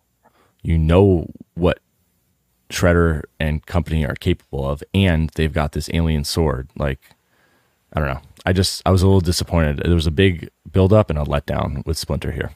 Yeah, incredible Yeah. point, Andrew, because what was Splinter doing when Shredder arrived? He was winding up an extension cord. Yeah, and like talking to April. Yeah, Yeah. yeah, And you know, at, when I first watched it, I was like, "Oh, they he's caught surprised by the dimension hopping," but they know that that's what Shredder is doing. So you have to have some sort of plan other than a water main going off. yeah. So he kind of deserves to be stuck in there, at least for a little bit. Which actually will bring us to our first segment for this episode, which is a best, worst, but twist. It's just the best. This is like the fucking all reds Starburst package Wow. or the all folded chips Lays package. What? which isn't That's a a thing, thing? but it should be. Oh. No, should be. This is the best of the best. So, with all this trans-dimensional time, not really time travel, but basically being able to go wherever you want, whenever you want, I posed the question to my two co-hosts: What would be the best three categories to go to to be able to go to? What is the best sporting event that you would want to go and see in person? What is the best historical event that you would want to be present for? And then what is the best literary or fictional event that you would want to be present for or experience in person through the use of this alien sword transdimensional time travel machine? So there's three categories and there's three of us. And so we'll each get to pick first on a category. For sporting event, Andrew, that will be you. So, what do you think would be the best sporting event to go to if you could travel? And again, this is we are adding the t- like time element to this, right? We're not just saying slice to present day, just in a different place. Yeah, no, Okay. So, not exactly sure what that means, but so meaning, our like, like for example, Shredder cannot time travel. He can just teleport to different places on Earth Yeah. through that dimension. We're saying we can teleport to a specific place and time in history. yes, yes, yes, Okay. yes. Okay. All right. Jon may so, want to teleport back to the start of the episode to watch it again and realize that's how the sword works. What? I think I just confused him on this. the way the way I worded the question. But Yeah, with regard to sports, obviously, um, there's a lot to consider. Um, and I'll, I would normally run through my list of honorable mentions, but Jon and Chris will give me shit for that because I may accidentally pick one of theirs. I like to build some hype in the crowd and then, you know, uh, go from there. However, I'm just going to flat out say it 2004 Red Sox World Series. And why? Why may you say? Well, uh, number one, I lived through that. We all lived through that time period. And um, if you're from New England, if you're a Red Sox fan, or even if you're a Yankees fan, I would say, or a baseball fan, in fact, um, you'd have to say that maybe one of the most. It's at least if it's not number one on your list, it's like in your top three of all time, no matter what team you're a fan of. I mean, Red Sox broke the curse of the Bambino um, came back from a 3-0 deficit, never been done before. Um, it was just great. So that team, awesome. You know, I was in college. I remember uh, laying in bed, watching the game, and everyone in my entire dorm room just going bananas after uh, they won Game Seven. So a lot of other great sporting events, but for me personally, that is the one I would want to be at. Andrew, Yeah, 15 years old in college. you're thinking of 07. Oh, think. I'm thinking of 07. You're right. Yeah. yep. It's like he's making his own Uh-huh. reality up. Um, also, how about the Red Sox nation just blaming 86 years of incompetence on the curse on a curse? Yeah. I mean, I, mean- Pretty- obviously wasn't like none of us really old enough to have lived through most of that, but the stuff that happened, kind of insane. So I, I don't know. I believe in curses. Were Yeah. Well, what was crazy too, again, not, you know, not to go way into here, because again, this is a TMNT podcast, not a Boston Red Sox. However, Nomar Garciaparra, you know, uh, was the face of the Boston Red Sox for a long time, and he got traded that year. So it was kind of like this. It was this crazy series of events that happened, um, but just so memorable. Clearly, I mix it up with 07. I mean, the Red Sox won so many championships in that little stretch there. That's hard to uh, it's hard to keep track of. But um, 04 definitely Dave Roberts, like he's a legend. So um, yeah, that's it. That's my pick. The best sports event of all time would be the 04 Red Sox World Series. Yeah, definitely the best So you- baseball one. I will agree. Yeah. So you would want to be at the Games. Uh, I think they swept. So it was game four of the. I would want to be at game. they played in? Game seven of the Yankees, probably. Yeah, it's hard to say. Um, I think I would. I don't even know if it's game seven because game four is when. Was it game four when Roberts stole, or is that game seven? I can't Game remember now. Yeah. So it's hard to say. Like, do you want to go to the defining moment that lives in infamy, or do you want to just go to when they clinch? And I think I would say the defining moment. So I think I want to be game four. Yeah, game four, Dave Roberts stealing the base. I think that would be it. Very well. All right, I'm going to go second here. Chris, you're going to go last. I I had a couple one here. Yeah, I am going to 1980, and I'm going to Lake Placid, New York, for the Miracle on Ice, USA versus Russia, because we all know the upset story. Disney made a movie on it, which was great. Um, but also it was so. If anyone recalls, it wasn't televised live, so it was recorded and then played later that night during prime time so I feel like it would just be cool to be there to watch the U.S. slay Russia, the hockey giant of the world for the past however many years before that. So going to Lake Placid, 1980, Miracle on Ice. Yeah, that's definitely one I considered. I mean, that's that is so important because it was bigger than just sports, especially at that time. Um, but I'm not a hockey fan. It pains me to say it. I'm not a hockey fan. Um, so, yeah, Yeah. And I think the great game, obviously, but they were all like the that game was just you were waiting for them not to blow it. Basically, there wasn't like a miraculous ending. It was just them up and trying to hold on. And as everybody knows, not the actual gold medal game, so you lose a little bit of luster. That's fine. yeah. Yeah. which I mean, I'll. I, that's what I'll say about my pick too. Is I, uh, not to confuse people, I was picking the ALCS game four, so not the World Series, which is obviously the more significant part for for the Red Sox, and same with I think this. It's not, you know, for the gold medal. So, is it a bad thing, or is it actually saying like these moments have so much balls that they carry their weight, even if it's not for the championship? Yeah. Yeah, or they And- have pucks. Yeah, Well, both similar too in that like it was the hurdle that they had. Like the Red Sox had to get over the Yankees, the U.S. had to get over the Russia. So the like the final gold The medal Russia. game in the over the Russians and uh, like the Cardinals World Series. It was like they just rolled, they steamrolled them both times. So, um, okay, my pick. I I think mine's going to be the least popular of all of ours, but I'm going to March 8th, 1971. Can either of you guess? I can. I'm going to the fight, the quote, fight of the century. Ali Frazier won. And I'm going for a couple of reasons. One, Muhammad Ali is an icon, a sports icon, a social icon, everything he did, the greatest, self proclaimed. Um, with that, and also someone that someone that Chris would not want to transport and switch consciousness with. Right. That's what I was just going to say. Is Jon elected Muhammad Ali and Chris poo pooed his uh, Yeah. his choice? I don't think it would be ago. fun to be Muhammad Ali. All right, continue What with he- your thing. Yeah, Jon, thrown whatever.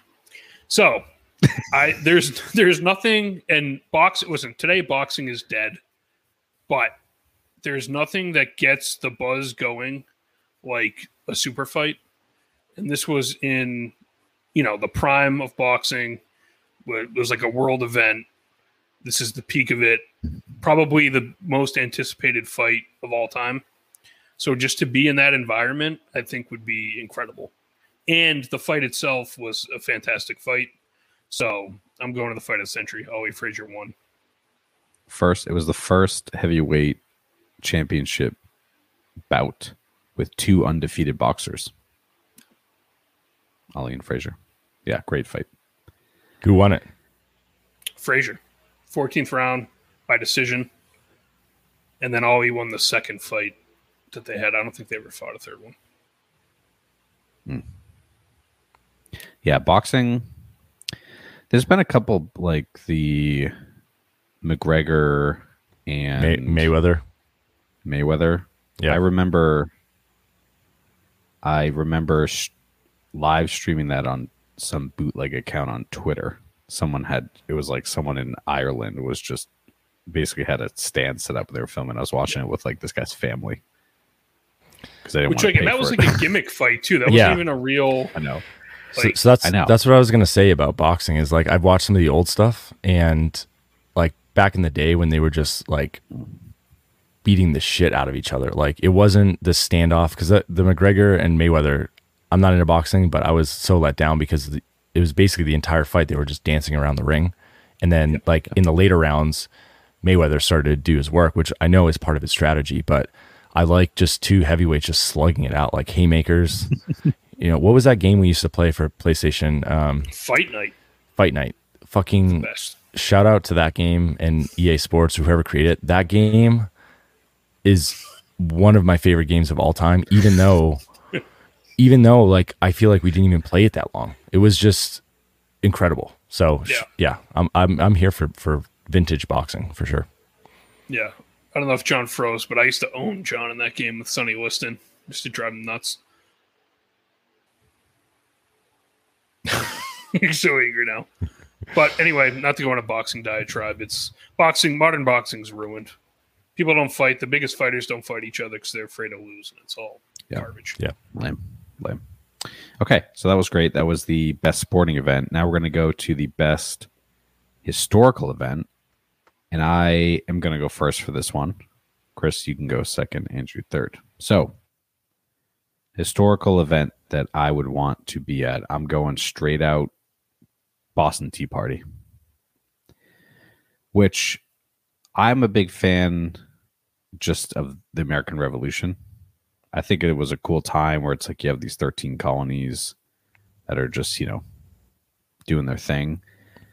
I'm sure the Tea Party itself, probably like the actual event was probably not that like, like spectacular, but Yeah, I feel like it would memorable. be cool to sort of, yeah, to sort of witness and see. And I just think it plays a big part. I live in Boston now, right outside of Boston.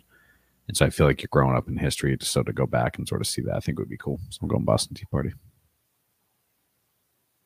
Very nice. Yeah, that's a good answer. I this was the hardest category for me. I love history, so I I'll go through a bunch of honorable mentions at the end. Um, this might actually be stretching the historical term a little bit. So tell me if you want to veto. I my top pick was Woodstock, the Woodstock concert. Ooh. So big cultural moment, awesome music, and it's just one of those things where everybody wanted to be there says they were there, and really there weren't that many people there. So I think that is probably the the thing I'd want to go to most. It's legit. I, yeah, that's a good. I idea. never even Good thought about that. Yeah. That was cool. See Jimi Hendrix play the national anthem, fucking tripped out on acid. Yeah, that'd be sweet. Him, not me. That'd be sweet. Very cool. Um, so this was tough because I'm not calling this the best uh, his, historical event, but this is the one I would want to go to most. Um, so um, that's my disclaimer. But it would be the Battle of Midway, um, World War II. So I didn't know. I mean, I learned World War II history, but I mean, a long time ago. And when I went to San Diego last month, um, dad and I did the USS Midway tour, which I talked about, but that is one of the top five like museum tours of I've ever done. So highly recommend it. But um, the first thing we did there uh, when you walk into the like main hangar area is there's a little like 20 minute kind of like get you up to speed uh, video and it's great but it, it specifically talks about the battle of midway and why that's so significant and the short version um, i'm going to butcher this chris can elaborate and i'm sure Jon can too but basically the japanese had the best navy in the world and they were basically floating like this uh, insane naval armada um, towards Midway, which is named Midway. It's an island that's midway between San Francisco and, and Tokyo um, in the Pacific Ocean. So it was strategic for the U.S. to retain that for World War II. And uh, it was like the underdogs upsetting, you know, it was it, exactly like we were talking about the Russians versus U.S. Um, hockey game or uh, Red Sox, Yankees in the ALCS. It was the underdogs, a bunch of 19 year old, like scrappy Americans just fucked up the Japanese. So um, I would like to be there because it was such a defining moment in the war um, that really like turned the tides, I think, for the U.S. and the, the allies. Nice. Andrew's eating out of the bowl of big midway tourism here. Yeah, I don't know, Chris. Yeah, Tell me, that- tell me where I'm wrong, or, or elaborate. But No, world. There's so many. World War II is just unbelievable. How many like crazy stories there are, and how yeah, like obviously it was a D-Day. War, but Yeah. it's Uh, unbelievable the stuff that happened. Yeah, like D Day was the other thing because I don't know. I I go back and forth, but like D Day, I think the reason I didn't pick it is because it was obviously both of those uh, battles were so devastating. But have you ever have you guys watched the beginning of Saving Private Ryan? Yeah, it's like just like hard to watch. yeah, hard to watch. And like obviously that is was in theaters, so it's like that's not even how bad it really was. So for me, it's like if I was there, I would be fucking like terrified of what was going on, and I don't think you, anybody really knew. You know what I mean? You just f- hope for the fucking best. So Yeah, either way, World War II, absolutely. Um, I just picked Midway because um, probably because I just went on that tour and it's like ingrained in my mind. But I don't think you can go wrong. Uh, you know, the good guys, good guys won. Nice. Great. Okay. That was the best historical event. Number three category, best literary event. Chris, you will go first. Andrew Yeah, second. I- this there are a couple that stuck out of my mind. I don't think anyone's going to choose this one. Yeah, Jon, you maybe you did. I had Bilbo's birthday party in the Shire in, in the first Lord of the Rings.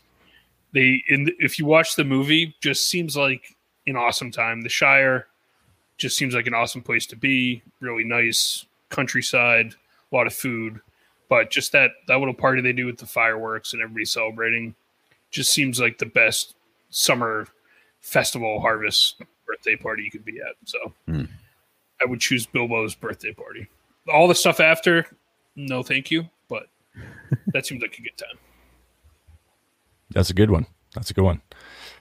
Um, this one was tough for me because uh, I mean, there's a million things to choose from, but again, I'm going uh, recency bias. Um, I would want to go to the moment that uh, essentially like all the fucking Avengers emerge from, you know, uh, whatever we call this, the beyond nowhere fucking, they came back, right? So it's in Endgame right after Cap fucking like for those last time goes to pick up his freaking shield and like sh- he straps it down and then he hears Falcon in his ear saying like Cap and it's like going in and out and then all of a sudden like all these portals like Doctor Strange is just opening all these portals so I could see myself just like slicing in and just like blending in with the crowd and just seeing all of a sudden like again the Avengers just and and all their allies just fucking destroy Thanos and uh and their group so I'm going with that moment in Endgame It's pretty good. That is a great mo- part of it. It's like spine tingling part of the movie. It's like fuck yeah. Yeah. Yep. Okay, those are good. Chris, I, I'm surprised you didn't do anything in the Harry Potter universe. That was all my second choices, but there's I would want to see Hogwarts, but a lot of bad shit happens in Harry Potter that I wouldn't want to be around for. So Yeah. So I'm going to Hogwarts. And specifically I know where you're going. going to the end of book one and or movie one where fucking Dumbledore is handing out points in the house cup like fucking it's like it's candy. To sit there, I, I would obviously be in Gryffindor, although I'm told I would probably be more in Hufflepuff or Ravenclaw. I don't know. You're Ravenclaw. Yeah. But uh, just to see the look on everyone's face when Dumbledore is just like 100 points for this shit, 100 points for that shit, 50 points for fucking Neville and all this bullshit, and then they win. and it's like, God damn it. I would love to be there. See, I would think if I was going to go with Hogwarts, one of the ones I had was the first day as a Yeah. first year when you get sorted into your house, just so you could know what house you're going to be in, and you get a cool feast. You could see the castle. Yeah, and you go you go through the nine and three fourths fuck, or whatever it is. The Yeah. you- Three quarters. You're Yeah. right technically, but it's funny to hear it. Nine, nine Yeah. and three fourths. Yeah. Um, Yeah. yeah. Harry Potter would be cool though. I mean, to to be yeah, to be at Hogwarts and all that shit. Yeah, or go to um, the Three Broomsticks, get some butter beer. But it was Yeah, good. even just picking out your wand and shit like that would be cool. Yeah. You know. Yeah, Diagon Alley, that'd be pretty sweet. Yeah. All right, let's run through some honorable mentions. What do we got? Some HMs. What don't we do by by uh, category just to keep it a little bit Yeah. cleaner? All right. Yeah, So sports. sports. Let's start with sports. Oh, I mean, some may have chosen our 2007 state championship. I li- I lived it. I mean, Jon lived it. Chris Chris lived it, but somebody else may have chosen it. Shout out Tantasqua. Um, but on a serious note, I I definitely had the hockey game. Definitely had obviously the Red Sox is the one I chose. It was tough. There's so many good sport events like Michael Jordan retiring or like coming back. Maybe his first game back would be cool. Um, Kobe's last game. You know, there's just like it's hard to pick. MJ when he hits the shot over the Yeah. Jazz. Yeah, I thought about sports that. is like to me, it's either champion like major championship ones or like incredible comebacks are the ones I would want to see. So like the Pats Super Bowl where they came back. yeah, We watched it on TV. Obviously, I'm not a Pats fan, but see that live would probably be cool. I think it would be good. I had the Tuck game on my yeah. um Because just because it was like snowing, like the atmosphere I think would be very cool. And the start of like the dynasty. At the bottom of my list. I also had um I don't really I don't really know probably any of the games that the dream team played in the Olympics. They were just dominating everybody. I was. Did you ever hear of that practice scrimmage they had where it was like a close? That's what I would go to for that team. Yeah, it was. Um, yeah, they split the squads and they were like, it was supposed to just be like a friendly Yeah. scrimmage, and they like everybody buckled down and they were like fucking out for blood. They what a Yeah. fucking team. and I think I, uh, yeah, who who was interviewed that said that was the best game in the entire Olympic run was the practice between I like think it was you know like Magic. Magic, yeah, Magic and Bird and all that, and Jordan. yeah, I and, think they call it the greatest game never played. There's like there's a name for it. Oh, I saw that. Yeah. yeah. that was cool. Um, I thought about uh, like you know, Vin Scully, right? Maybe his first game he ever called, like that would be cool because it was fucking forever ago. You know, just like these icons or um, John Madden, you know, like maybe his first or last game. I don't know, just something like that would be would kind of be cool too. What about this? What about this is kind of messed up, but to go back to the Roman Colosseum and see some of the stuff that was going on there, I think Yeah, like cool. when they said they used to like flood it with water and have battleships and shit in there. That would be yeah, cool. that would be sweet. Yeah. Or like chariot, um, whatever chariot races. I was doing some research too. Um, there was an Olympic event. It was like I think in the 40s where I, f- gosh, I forget the guy. He set four. He set three world records and tied a fourth world record in track and field in a 45 minute span. It's probably sprinting. Jesse Owens. Yeah, that know, was, that was it. the- Jesse Owens. Yeah, Well, he was also like the Munich games when Hitler was like doing his thing. yeah. Yeah, crazy. So that'd be cool. Okay, what about historical event honorable mentions? I had uh, the Boston Massacre also on my list. Yeah. Yeah. Although I heard, I mean, that it's significant, but it was, I mean, how many people died? It was like six or something. Or murder, like, basically. yeah, Crispus Attucks got shot, and then yeah, Yeah, yeah. that's fine. But So I think, yeah, I think people, yeah, if especially if you're outside of Boston, you don't realize why that was so significant. Um, or you may realize why, but the details of of its significance. Um, but yeah, absolutely. Like anything Revolutionary War, like I, I'd love to be there when the guy was like, "Don't shoot till you see the whites of their eyes." Like if that quote actually was happening, like I want to be right next to that guy, that fucking general, Yeah. as he's saying that. You know what I mean? Like that would be a badass like moment in history too, for sure. I had so mine. I thought battles would be cool, but I was also in my head. I was like, I don't know if I'd want to watch that in person. So a lot of mine were like I had the construction of the pyramids or Stonehenge just to see how they were doing it. Like What, pop you in think it was day. done in a day? No, but if you pop in on one day, you're going to see the process. So you know, figure all those secrets out. I had this. This was actually my sweeper pick, going to the Library of Alexandria before it burned down, just to see, poke around, see what was in there, all the lost knowledge that we would have had. I think I saw something that said about 80% of what was in that library is actually like was passed on to other like it's not lost. Well, whatever, Jon. I'll know for sure.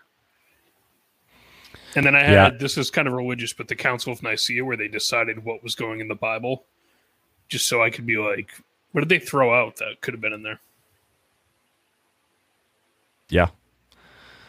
I would also say, kind of in that vein, like, um, I would love to just go back and like hang out with fucking Leonardo da Vinci for a day and just be like, what is, or, you know, any of those Renaissance guys that's just like philosophers and just fucking ask them questions or pick their brain or were they really as prolific as history says? I don't know. You know? Or how about like when everyone was signing the Declaration of Independence? Yeah. That'd be kind of cool. That'd be a fucking Although cool moment. be? Yeah. Yeah. That would be a cool moment, you know, because it's like the start of, you know, Yeah, it's like One of we're the- declaring our independence. yeah. John fucking Hancock puts a giant signature on it. I mean, I would have if fucking, why wouldn't you? Such a fucking power move to just bam. Like that's all anyone knows about him is that he just signed his name fucking huge. you imagine if he came back today and he's like, "Holy shit, I'm famous for this!" Like, Yeah. I know, but you can't tell me you wouldn't do the same thing or like do a little like emoji or something to make your, or put a Yeah. box around it. You know what I mean? Like you want your John Hancock to stand out. So the question is, what number? Wow, his so his signature was so famous that we call other people's signatures by his name. yeah. yeah. Wow. Like, did he? He didn't sign first, right? Uh, you go that big, you kind of have to. Well, I I'm he- saying whoever went second, like, how did they not just match it? Yeah. Like, or like that he somebody, must have been third and off been like, scale. Yeah, fuck these guys. I'm gonna show off here. Maybe it was last. Yeah. John Hancock was the first. Was the Who first to sign. second? Who was going? He probably signed it, and they're like, "Dude, we can't all fit if you do this. I gotta go small now." Yeah, that's the ultimate dick move. He's like, oh, Yeah. all right, how many are in here? Uh, oh, 100 people have to sign this. Okay, I'm going to take up the first quarter of the page. It's going to be bold right under the center. And that way nobody else can one up me. He probably knew he's like, they're not gonna fucking rewrite this whole document. I'm gonna get in here big. Everyone's gonna have to go small. I'll, know. I'll be standing out. Yeah, or imagine if they're like, fuck, like America's probably not even going to be here in, in 100 years because like we fucking just won this by the skin of our teeth. Like this thing's going to go down. They're going to be burned in history. But here we are. So crazy. Or how about um, how about when uh, when they cracked the Liberty Bell? Yeah, However, it happened. I think it was when Like, the cast, the guy that made it was probably like, "Shit."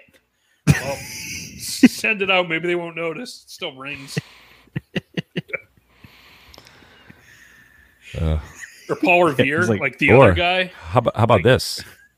Speaking of history events, what about fucking uh like what okay, whether you believe in creationism or not, like what about going back to the beginning of time, like fucking the Big Bang? Like if you believe in that, going to that moment and just like slicing open and being like, "Oh shit, like what the fuck's Yeah. going on?" and then getting out.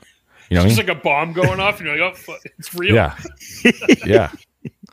You That would be slice cool. it, it's just something exploding. You just close Yeah. it back up. Or like the second go there the second before the explosion because then what is that like what does that void look like Why I a don't know. second? How about ten minutes before? Well, whatever. Like just before before it happens. I don't know. No, That'd be uh, cool. That would be pretty cool. Actually, I would. Yeah, we a lot of dinosaurs that we were talking Imagine. about a couple episodes ago. But Yeah, or imagine you slice through and you're, it's about to happen. You just like hock a loogie and you fucking close it up and go back just to be like, oh, fucking throwing this, sprinkling this little uh, detour into here. Yeah. Yeah. Which, by the way, DNA how do we not mention, not to divert this, how the fuck have we not talked about the aliens of that have just been in the news? Like this alien shit that's been going Yeah. on right now with all this alien sword stuff. I got no clue what's going on with the aliens. What's They happening? said they found they have like alien bodies. Basically, they said. Yeah, non said that? human, that fucking FBI or something. Yeah, some there's a whistleblower that was in the government or whatever that basically is testifying in front of Congress that he knows that we found alien spacecraft and alien or like non-Earth Hum- tissue or organic something. Yeah. bodies or whatever. Basically, saying they have aliens, and he can tell you. He wouldn't testify it, but he said he would tell Congress in private who holds the information on where all that stuff is. Wh- Who is he blowing the whistle on? The government. I don't know. Yeah. Oh. Just, well, he's Yeah, just no, I blowing it. I don't know how you missed that. That was fucking huge. Like I think it's because past week. honestly, because I usually get my news through Twitter, and now I don't understand Twitter anymore. Got to go to don't know. Reddit, Jon. Fucking get on Reddit. That's where The the news is floodgates of aliens are opened, and they're just telling us everything now. Well, like a couple years ago, they're like, "Hey, yeah, UFOs are a thing." They Yeah, were well, They call them UFOs they- anymore. They declassified a whole bunch of that information. Yeah, they call them. Um, yeah, I forget what they call them now.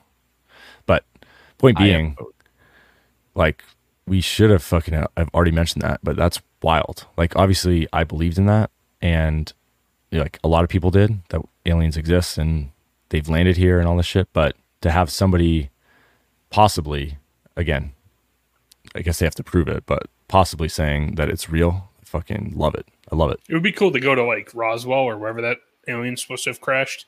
It'd be a Yeah. cool point to travel back to. Just, just grab the alien body and zip out of there. It's also just like I don't know, like aliens crash here, and they just happen to do it in the U.S. I was thinking that too. We're the only ones that have all this alien info. Yeah, what the Why fuck's is going on us? Yeah, what what the fuck's happening here? It is curious. Yeah. Here we go. All right. Any other uh, literary? Um, I can't. oh, Can we just pause here? I cannot believe that I didn't think about going back to the Big Bang. Yeah. didn't even cross my mind. That would kind of scare me because I'd be like, what if you go back before you exist? That's like a fucked up time travel rule. You can't do that. Yeah, the yeah, the fucking It's like uh, the what is it from paradox of Loki. time traveling. Yeah. Yeah, you, you create yeah the time uh, TVA, the time fu- variant administration or whatever would fucking come get you. Yeah, It's a- Or like, okay, just show me any the other- first human. Something Bigfoot. Give me fucking anything. yeah. The so the literary ones Yeah, were the take ones me that were to when they're taking that photo of Bigfoot. yeah. Yeah. I want to know what the fuck was going on with that photo. I know that he's real, so it doesn't impact me. Yeah, but anyway, the literary stuff is where I didn't have a whole lot. Um, I thought about like books I liked reading. You know, Ender's Game was a fucking great book. Yeah. Yeah, if I know one thing about Andrew, it's that he likes the book Ender's Game. Yeah, it was fucking great. Um, but that was cool. Uh, I'd like to go there 'cause- just because of the technology and stuff. You know, being able to fucking go into space and I guess there was a movie I never saw, but um, the other thing, yeah, whatever. shit. None of us chose to go back to any turtles related stuff, which is interesting. Go pop around the sewer, say what's up this Oh. winter. Or it would have been cool to go to fucking uh, Eastman and Laird's like apartment when they were fucking penning the first comic and just be like, hey, instead of naming him Raphael, just name him Andrew. Like it's fucking way better, you know, or something like that. Donatello, Michelangelo, Leonardo with Andrew. Yeah, or something like that. You know what I mean? Where it was, yeah, it's a good point. We we didn't pick any turtles. Uh, turtles I'd love to drive the turtle van. That'd be pretty sweet. I was I was I was gonna mention too. Um, for uh, Chris had said we didn't choose any turtles. Um, uh, time travel. There was an episode. I would, if I had to choose turtles, I would go to the episode. I think it was the 2012 um, series, and I sent it to you guys a couple months ago. Can't remember the name of it. I'll put it in the show notes. But it's a crossover episode where the 2012 turtles go back to the 87, and then 87 and 2012 somehow end up in the original um, Mirage comic timeline.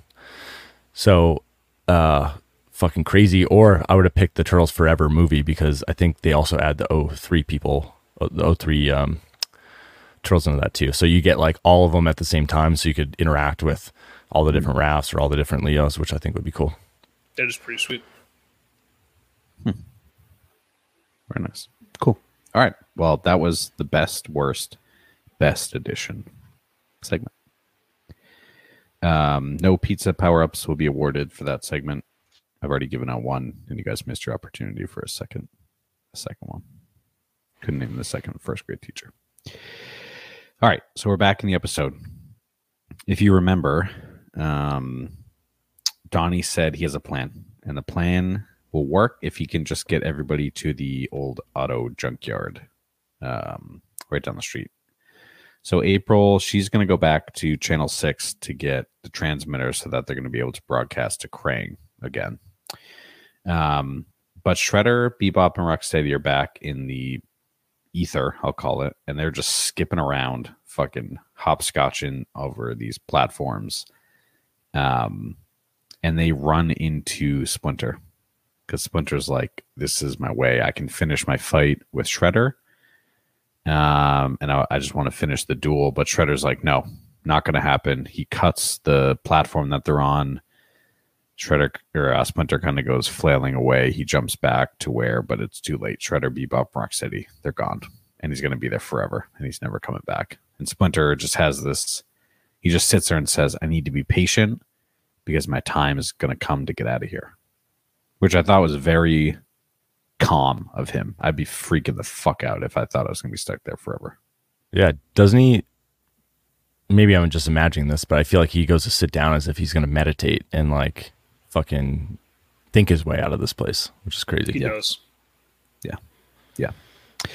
Um, so April's back at Channel 6 and she walks through the front door. Just she's reeking of the sewer. She's wet because Shredder pushed her over. She fell. Um, and Irma's there and Vernon's there. And he's just like, something. When April comes back smelling like a sewer, that means that there's a new story somewhere. And I'm going to scoop it from her. So she leaves out the back, hops in the the uh, Channel 6 van to be able to broadcast this network. Vernon kind of sneaks out. April just awareness of zero here. Like, look, use your mirrors. What are you doing? He Vernon hops Vernon hops into the back of the van and they sort of drive off to the junkyard. It's not even mirrors. Just use your ears. How do you not hear that rear door opening and closing? Yeah. Yeah. Vernon, he's always trying to scoop April. Always. You know, never works. Yeah. Never works. So, never works. Um, so they get to the junkyard and Vernon pops out. They start to do the um, broadcast the transmitter. Um, and Vernon is operating the camera for April on this thing. Um, but we go back to the Technodrome. And Chris, what is happening in the Technodrome here again? Krang's watching his soaps. So, same show, different episode, it appears. Um, did you guys catch? There's a reference to another yep. famous TV show. Brady Brady Bunch, Marsha, Marsha, Marsha. Yep. Yep. Nice, Andrew. Mm. Very nice, Andrew. I they, I feel like they fucking drilled it into us because they said it. Marsha, and then Krang was talking about the show was like John. It wasn't John, but it was like John and Marsha, whatever. So all I kept hearing was Marsha, and I was curious. Chris, did you look up to see if that um, episode air date was around this one, or if that was just? It, I didn't, but I think the Brady Bunch was like in the seventies, maybe. So it might have just been before. I didn't look it up though. Maybe it was. Hmm. Hmm. Um, yeah, Krang's watching his soaps. Another uh, interruption from Channel Six here, where April is basically saying, "Hey, news report: the turtles are going to surrender to their arch nemesis, Shredder." Um, if Shredder just comes to the crash him and stash him junkyard. Um, Krang is like, this is great. Awesome. Fantastic. Hey, Shredder, take along a couple foot soldiers with you while you go up there just in case things go sideways. So Krang just another death sentence to foot soldiers, potentially. Yeah, yellow yellow foot soldier, yellow head foot soldiers, whatever you want to call them. Um, and they, he took more than a couple. I will say. I think there were four or five that end up that end up going with him. So um, at the end of the day, Krang, he knows what's coming. But what kind of kills me, so he knows the turtles are up to something, but he just kind of lets Shredder figure it out on his own. Like he gives him this little, hey, you might as well bring some of the brigade with you. But outside of that, he's just like, fuck it, Shredder's got to figure it out on his own.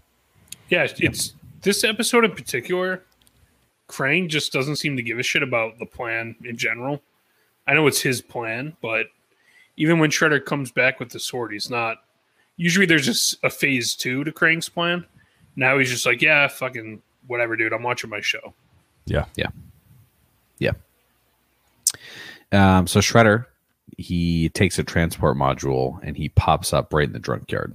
And as he's doing this, Vernon gets tossed and sort of stumbles into the trunk of an old car and gets locked inside of it, which is not a great look. And April, like eight tires basically just fling right on April. So she gets like protected by eight tires just sort of stacked right on top of her, which is funny. Um, the turtles, they're standing, three of them, those three being Michelangelo, Raphael, and Leonardo, are standing atop a giant pile of cars. Um, and sh- they're like, "Hey, Shredder, we're up here. We surrender." And Shredder's like, "I'm fucking on to you guys. What is this? A shell game? There's only three of you. Where's the fourth? And as he's saying that, Donnie is in a I don't even know what this piece of equipment is called. I'm going to call it the magnet truck tractor. the magnet truck tractor. Fucking powerful ass magnet. Basically swings the thing. It's it almost looks like the, a wrecking ball, but instead of a wrecking ball, it's a magnet. I know it's a real thing. I just don't know what it's called. Chris, Mr. Construction. I don't know if there's a specific name. I think it's just a crane with a magnet attachment on it. Oh. Well, There might be great. a specific name. I don't know. Yeah.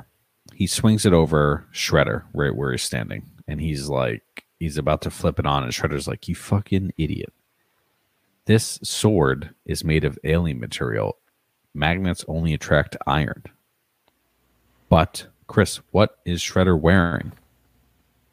Apparently, iron. I, I would call it steel, which has iron in it. I don't really know, but Yeah. he's got his metal gauntlets on. Yeah, Yeah, he's wearing that's something That's, that's true. magnetic. Iron is in stainless steel or all steel. Uh, and that crane is in fact called the magnet crane. So you guys were correct. Um, but I, yeah, this was a, I, I actually got duped. I believe Shredder. I was like, oh, Donnie, you overthought the plan. The sword isn't made of metal. And then lo and behold, then I thought about Shredder's armor and the fact that it is does contain iron. So And I mean, Shredder, how do you not know your armor? Like, come on. Yeah. You wear it gotta every day. know. Yeah. You got to know. So Donnie flips on the magnet. Shredder gets fucking sucked up right to the top of it. None of the I I will note here. Yeah. The foot soldiers who we know are robots are don't have any magnet material on them. Ooh, well, They thought that too. sucked up. So, so does that mean maybe it's made with alien material from Krang and Dimension X? So maybe the foot soldiers are truly a Dimension X thing and not Shredder from Earth? Maybe Perhaps. I don't know. their skin, their rubbery skin. I don't know. Also, was there another episode where this happened to Shredder, or am I making that up? At some point, I thought he got either caught in a net or like sucked up with a magnet. I could have swore this I don't know. happened before to him. But he gets sucked up pretty quickly. And Bebop and Rocksteady, they're like, all right, we got to help Boss Man. So they run over to where Donnie is and they start ripping him out of the tractor. And Donnie's like, hey, don't do that because you're going to break something. And eventually they do break something. So they rip Donnie out so hard that the handles rip off of, of the tractor. And I first I thought it turned the magnet higher, but it eventually just basically turns it off and shredder goes sort of collapsing to the ground and falling to the ground here so that magnet is fucking legit and i'm surprised it didn't suck up more shit but anyways sucked up uh shredder yeah, Donnie outsmarted Shredder. That's just what it came down to. My thought was when Donnie, when Bebop and Rocksteady are trying to drag Donnie out of the crane, where the hell are the other turtles? Why aren't they helping him? Like the plan don't is them to just stand on top of the hill of garbage and watch after they wave the shredder. True. Seemed And weird. Yeah. Yeah, yeah very odd Uh, but out of nowhere, a fucking alien ship appears. Yeah, literally out of nowhere, as they call that fucking interstellar dimension thing. Yeah. Yeah, they just open up another portal to the ether. They drop down and we get some like elephant looking fucking aliens. One of them's wearing a visor, the other one's wearing like a really small fascinator, like a hat kind of thing. Um and yeah, it's just like who are these? You just dropped the word fat. No, I've never heard that word in my life. A fascinator? Yeah. Would you like look that up ahead of time? The aliens in this show, whenever they show up, are the weirdest fucking aliens ever. Yeah, and I was Yeah, I was they're very odd. expecting I was expecting the Elvis guys. yeah the Elvis guys, and clearly they're a different alien, which is great to see. That you know, there's a lots of different types, but um, they're kind of dicks, huh? Those aliens. Yeah. Yeah, I'm They're I'm two for listed two as with yuppie. aliens. Yuppie antiquing aliens, I think, is what they're listed as in the episode. Yuppie antiquing aliens are is exactly what they are. And they are dicks. And so they they take they immediately go, they're like, fuck, hey, we left this alien sword and made from our ship. The shit is ours. So they just take the sword, they throw it into their ship, and they're like, we're fucking taking this. And then they're like, all right, we're out of here. We're actually gonna come back to Earth on June 3rd, 2728. So about 700, 630 years in the future from these things. Um, so as they're flying away, the Donnie's like, "Oh shit, you can't leave us. Um, we need that sword." Or I'm actually not sure why he wants them Yeah. to stay. Yeah, because they need to get Splinter. They need the sword to get fucking Splinter out of the beyond of Yeah, whatever. that's right. So they're like, no, you can't. And this gives us what I will say is my favorite scene, favorite artwork scene, transition, whatever you want to call it, segment of the cartoon to date. Because this Mm. fucking grappling hook scene Oh yeah. is fee fucking nominal. You know what it reminded Yeah. me of? When they throw the Pokeball in Pokemon and it gets like its own cutscene. That's Yeah. very similar vibes. Yeah. And I think, did Donnie throw it? Yeah, Is he it did. Donnie that? Yeah, he threw the fucking grappling Yeah. hook. Yeah. Nice. Yeah. So he throws a grappling hook onto the alien machine and he's like, Hey, I'm going to anchor this thing down with the Channel 6 news van. Which, as Andrew has mentioned before, is the running joke of the show that the news vans always get destroyed. Bit, So- if you will. Yeah, his bit. Wow, very nice. Full circle. Pico, Fucking pico, pico, Tarantino, pico, pico. And so the van is obviously not strong enough to anchor the ship. Um, so it rips it up into the sky. And then April's camera also is, which is attached to the van for power, gets ripped away. She's all pissed. She's like, my fucking camera. I'm not recording this.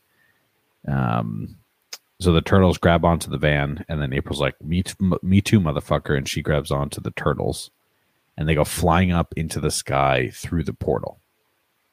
And Splinter, who is sitting in the back beyond, is like, "This just fucking reeks of the turtles doing something here."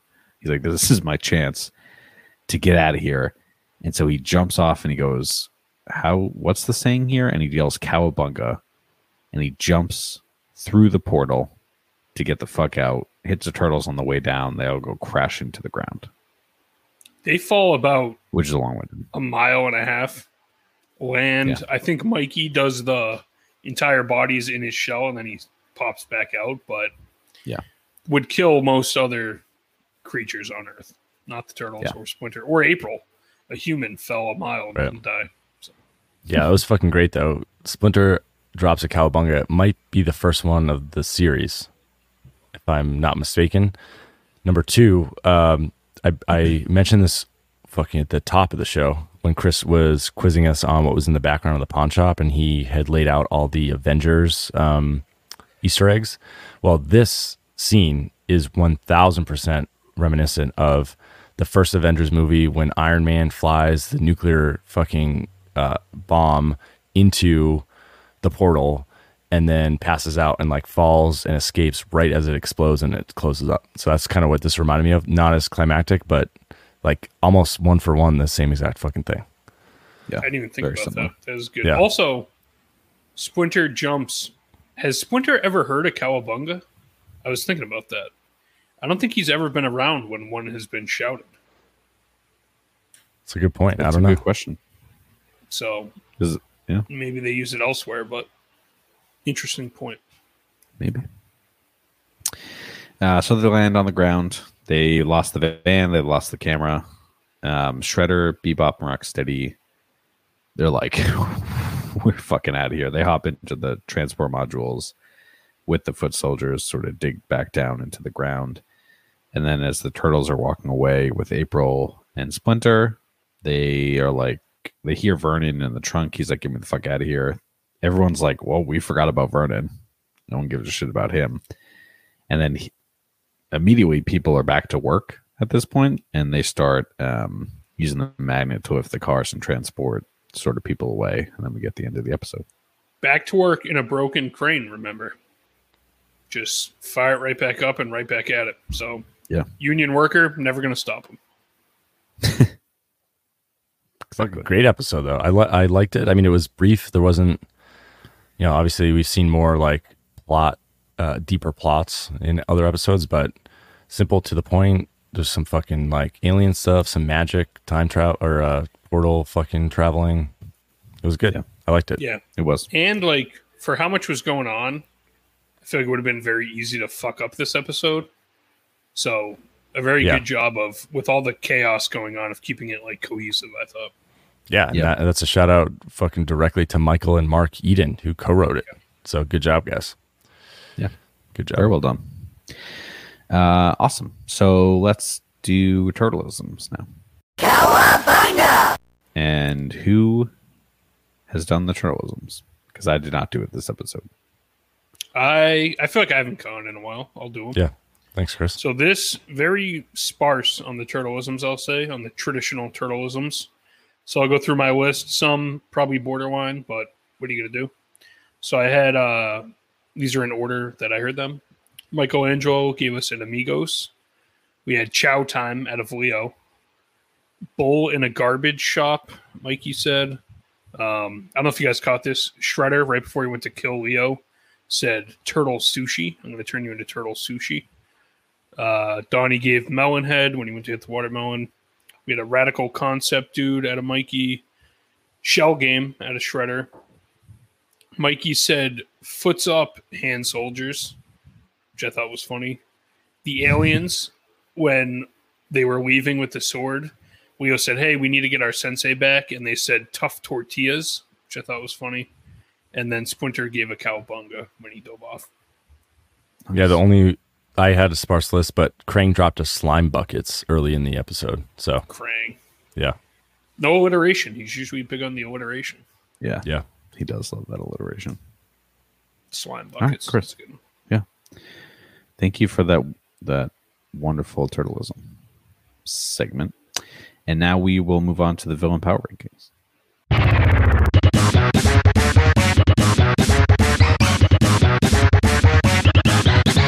All right, villain power rankings. Chris, do you want to recap us last week's ratings? Sure. Uh, so at one, Shredder remained. Bebop and Rocksteady made the move to number two. Krang fell to three. And we have the Foot Soldiers at four, the Rat King at five, the Vivaldi Crime Syndicate at six, Baxter Stockman at seven, Trag and Granitor at eight. The Rock Soldiers, I believe, fell down to nine. And then Don Turtelli uh, continues to round out the top 10. So awesome. So numbers five through ten, no action for anyone below the Rat King for this episode. I do not believe. So we're strictly talking about one through four here. Correct. Four, what? Uh, just a quick recap. Foot soldiers. I don't think they. I don't even. I know they went to the surface. I'm not sure they did anything. No, They did not die, which is a nice improvement from previous episodes. it's true. Yeah, they watched Shredder get sucked up by a magnet. So that's great. Uh, so I think they need to stay where they are. Honestly. I agree. Agreed. Okay. So then it's really a discussion of we could probably talk about them all together, but Shredder, Bebop, Rocksteady, and Krang, if we think there's any movement here. Um, Bebop. Just a quick recap: Bebop and Rocksteady. They kind of didn't do much in the fight scene with the turtles originally, where Shredder stole the sword. They got blasted with water straight to the gullet. They can yeah. Yeah. strong showing. I think they Yeah. moved move down. I think so. No positive I have to. notes on my end for them. They, to Jon's point, they got bamboozled in the first fight. They got blasted with water in the second fight, and then not only that, but they ran away in the first fight. And then in the, I guess they ripped Donnie out of the crane, but not a lot of positives for Bebop and Rocksteady. All right. So they're in the three, the three hole, and you guys can see that, right?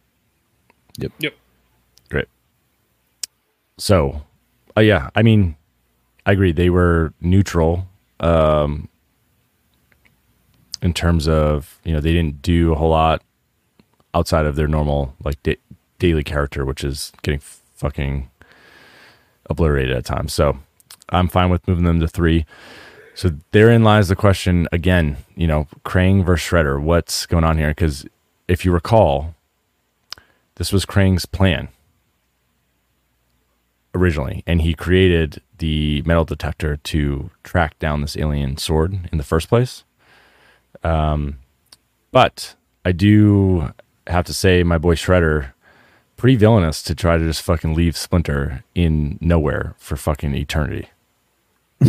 That's a fucking And- badass move. I, I just can't get past Krang watching soap operas while during the workday.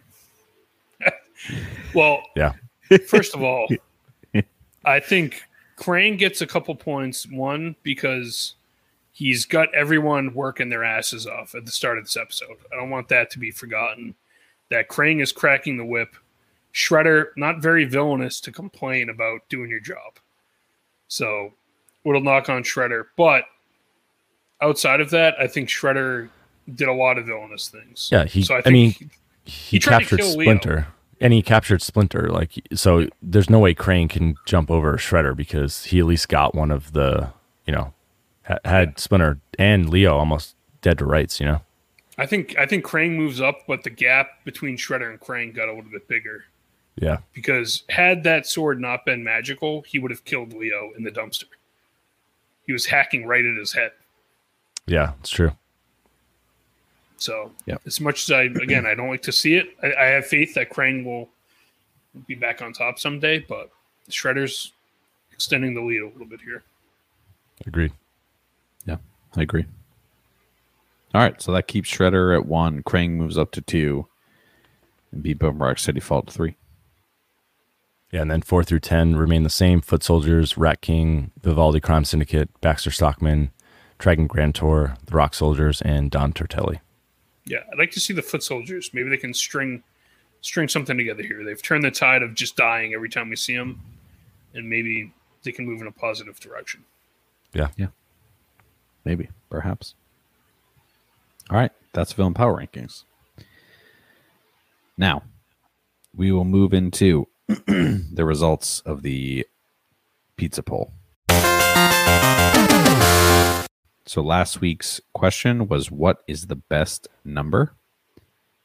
Andrew's response was number one, or P. LOL. Going oh. P is number one. Yeah. And Jon Jon chose 69 as a tongue in cheek joke, which was the winner. accepted by his co host. And yes, Andrew, you're correct. The winner was 69.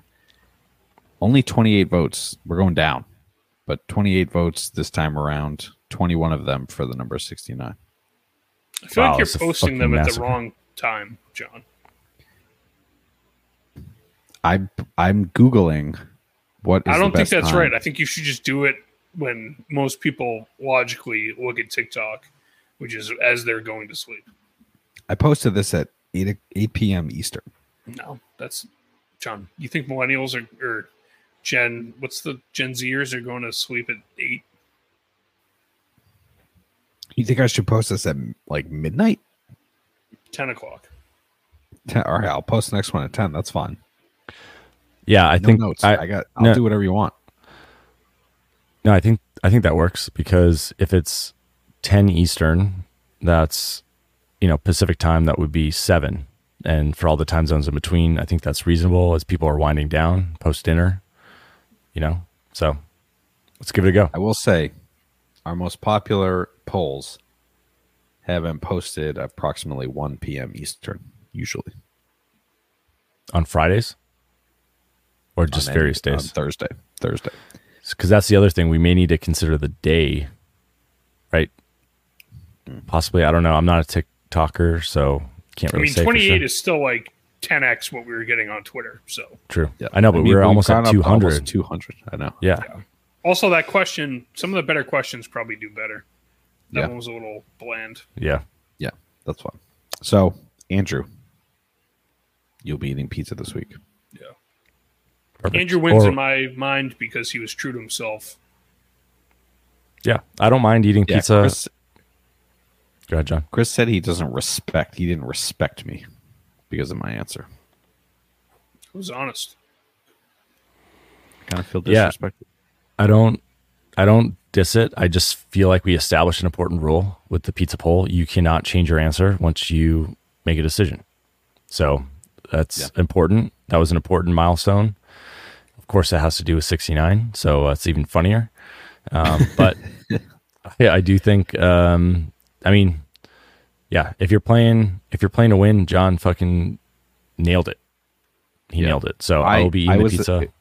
yeah, and it was an important lesson for me too, where I will be answering the polls with my head and with, with my heart and not with my head. hey, So I've said this before. I have no issue playing to the crowd. I just am true to myself. So I had to go with one. Yeah. I still think that's the answer that I should have won. The fucking pizza polls hate me recently. I've lost every single one I've gone to. I've lost every single one I've gone to my last three. Um, so I've been every eating a lot of pizza. episode, Andrew's eating Yeah. pizza. Yeah.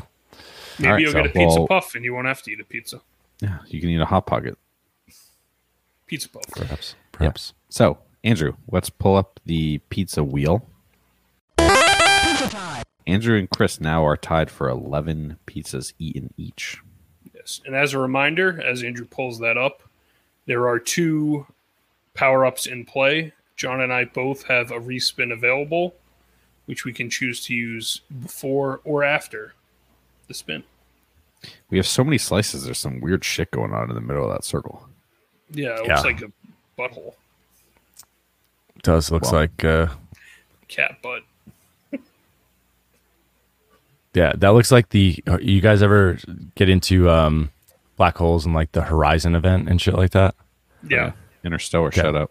yeah, that's if you stare that long enough, that's what it looks like the horizon event is about to happen in that middle of that pizza slice. But um, keen viewers that are on YouTube watching this at TMNT Shellcast, that's where we post all of our podcast video. Um, if you're watching on there, you'll notice I still have not uh, defaulted back to the pixelated um, graphics for the pizza wheel. So the question for you guys is, shall I do that this week or do I keep it as text? Because Could you even Here- fit them on there? well, yeah, so here's the question. It kind of gets tricky because then we have to remember what with 43 slices what fucking every image is. I So say I'm keep the text. kind yeah, of I'd say we yeah. have the text. kind of apt to keep the text. Okay. Very good. Um, with that said, what am I hoping for and what am I not hoping for? Um, fuck it. Granola and licorice just rolled past me. I, I want it. I want it. Uh, I want something fun. You know, I had, I think I had a softball last time I had cheese, shredded mozzarella. So I'm looking for something unique, like, I mean, jelly bean and mushroom. That's from like episode one, I think. Yeah. That's I'd what like see one right? of the older ones go. Um, chocolate fudge and anchovy would be fucking disgusting, but there's a lot of anchovy on here too. Does this include the two from this episode? Yes, great point. So, um, from this episode, we had two pizzas that uh, we've been texting about. The first was mentioned by name deep dish oatmeal with grapefruit topping. So I did add that. And then um, sun dried tomato was the other one that we've been floating around. So they're both on the wheel, 43 entries total. Anyone using a power up right now? I am not using mine. Okay. Jon. No power up. Nope. All right. So I'm going to spin this baby right now. Will Andrew call a shot again? Ooh, shrimp puff and cheese meat, Oh, meatball, meatball, Meatball. baby. Oh, dodge the bullet. I wanted the, I wanted you to get the shrimp puff. Dodged a bullet. Okay, I'm I'm cool with that. I can make that work. Yeah. I'm not. Yeah, I'm not going to respin you because you've you've been eating a lot of pizza lately. So this is a well earned meatball. Jon, how about you? we, Are we you had gonna- a meatball. No, I'm not going to respin you. All right. Enjoy the meatball. man. Thank you. Thank you. Thank you. Jon, that's tough for you to leave a meatball on the board. I know it is. Uh, all right, hold on. I just need to update myself here so that I don't lose track of who is doing what. The crazy All right. thing will be whether or not where my meatball pizza score comes in compared to Jon's, which I will not look. I was ju- I just said I was going to update Vinny's pizza board, not this week because I don't want to taint myself going into uh, my review. So Yes. Okay. Well, thank you, Andrew, for the pizza wheel. Always a exciting, thrilling adventure. Now it'll be the pizza poll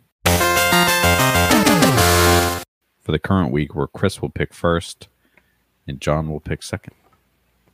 And on the pizza poll, we have a total number of questions of fifty-two. so we will be reading number one is what it just generated as What? a random Wow. number. Yeah, What the fuck are the odds of that? yeah, that was One wild. out of whatever the numbers are. Yeah. Same odds as any other number, Jon. Yes. the question is what is your go to karaoke song? Ooh. Hmm. And since who ate the pizza? Johnny. ate. Chris had a hot pizza. pizza from Chris the goes pizza first. Puff. Yeah, Chris Um, goes first. Okay, so karaoke. I've done some karaoke in my day. It's been a while. Um, I don't know if I have a go-to song.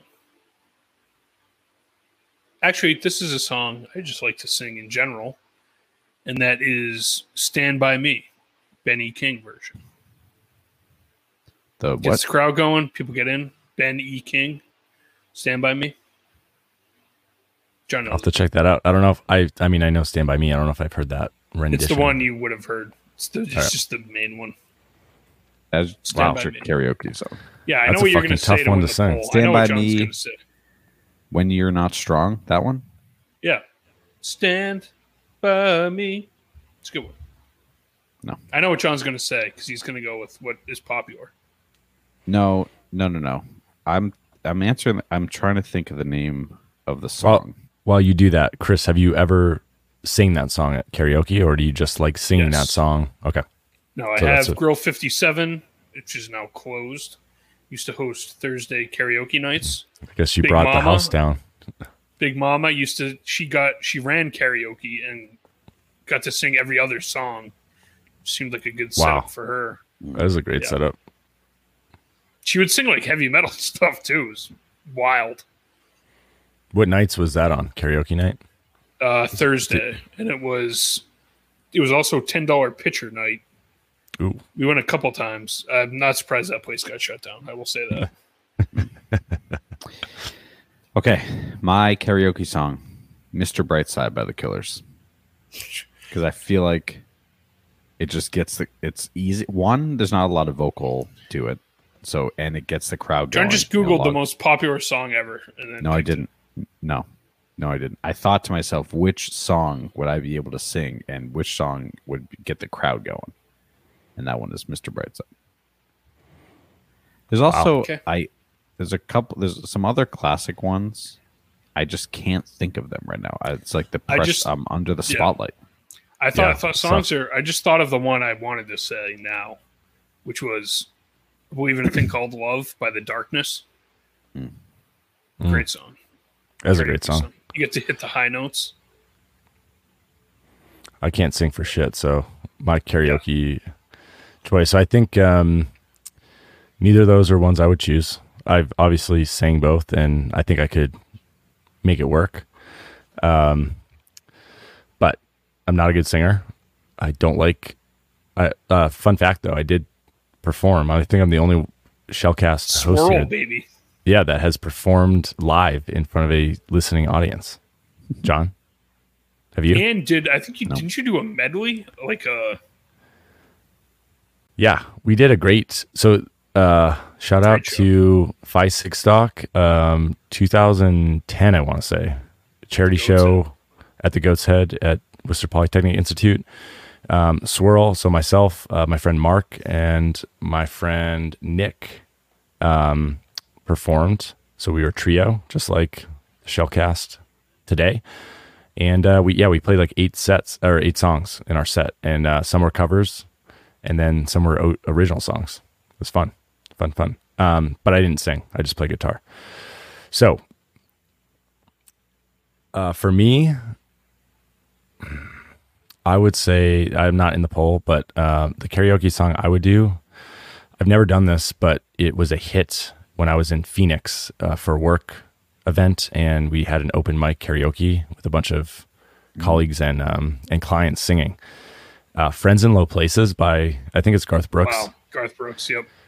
That whether you like country or not, fucking everybody is singing that song, and anybody can sing that song. So that's what I'm going to go with because I can definitely hit those low notes in uh, "Friends in Low Places." So That's an awesome answer. I wish I'd said that. Yeah, I looked up uh, just just because I looked up uh, popular ones, uh, which I didn't choose that. That was in my heart. But uh, Shania Twain, "Me- "Man, I Feel Like a Woman," is the number one karaoke song. Backstreet Boys, "I Want It That Way" is number two. I'll just run through the top five. Um, "I Will Survive" by Gloria Gaynor. Um, Queen, "Bohemian Rhapsody" is number four, and then number Wild five. try. Yeah. Yeah. And then number five, a modern one, uh, Shallow by Lady Gaga and Bradley Cooper. That's a good duet option. Yeah. Sha-la-la-la-la-la-lo. But what, Which- what I thought Jon was going to say, which is viral, gone viral a couple different ways. Tequila for the comedic aspect, Oh, like because the only word is tequila. Yeah, but isn't- That's a throwback that's a throwback to the perfect turtles. For this. Yeah. yeah. Yeah. I, the turtles. I realized that would have been a perfect answer for this, but yeah. I thought about it, but I was like, that's gimmicky because Oh, there's a couple viral videos of a of that, and I saw one of a kid doing um, it wasn't me, and he does the Shaggy voice like perfectly. So That's that was hilarious. too. Cool. That's funny. Actually, if there was Chris, like, do you know "Stand by Me" off the top of your dome? Yeah, Like, could probably not the whole song. I could you sing. didn't the, have I the know the lyrics? chorus. Uh, no, probably not the whole song. Yeah, but any karaoke they put the prompter on. yeah, I Any- know. I'm any, just, like- I'm just saying, like, uh, super bass My Nicki Minaj.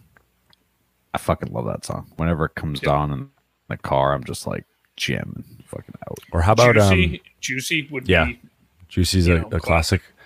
What about um Call Me Maybe? It was like huge in its time by Carly Rae Jepsen, and I still hear that song and like I can't help but sing it. Hey, I just met you. I Yeah. actually did. Now that you, I did do karaoke once, live band karaoke. Really? Wow. Oh, yeah. That's what was in Phoenix. A live band, you would Yeah. request a song, they would play it, and then you would just sing to it. It's crazy. That is Yeah. that's actually really cool. Super cool. Smash Mouth All Star. They had like a catalog, right? Thinking I of them all now. Of, Yeah. Yeah. Like you couldn't request any song, but they could play like fucking 300 songs or something crazy, like all the classics. So, yeah. Cool. Well, let's see what uh, TikTok yeah, I did says about the pizza poll. because you brought that up. I did call me maybe. Oh, yeah. All right, we are in the outro now. So that was um, what a man, what a pizza poll that was, huh? That was a fun one. Um, any parting words, Andrew, before we wrap this baby up? Yes, I am seeing the movie on Wednesday. Oh, that's right. I'm watch I'm watching it in 4DX. I mentioned this before. So it's like the IMAX 3D plus you get some uh, like chair movement, some maybe blasts of uh, you know air to the face. I don't know. I, I've never been to one, but I figured what better way to experience the 4DX than with Mutant Mayhem. So I'm amped. That's all I'm thinking about. Uh, and it sounds like we're going to do a special episode just dedicated to the movie, which I'm excited about. Yes. Yeah. They're basically turning movie theaters into like Disney rides now, which is kind of sweet. If you're going to Yeah. pay that much, you might as well get the full experience. Yeah, and what's cool on on Wednesday, I think it's the matinee price, so it's like discounted. And the theater right now that I'm going to for the 12:20 showing, fucking empty. So it may just be, it may just be me. I don't know. Wow. But the other thing I want to say, non TMNT related, is uh, Shark Week was this week. So I meant to mention that last episode in the outro. I didn't. So I just want to say I enjoyed it. Thank you, Discovery. Keep doing what you're doing. And shout out to the Street Sharks, which, though brief, was a great show. Yeah. Yeah. Okay. Chris, any any parting words? Uh, only that I may have a surprise in store for next episode. So something to keep an eye out for.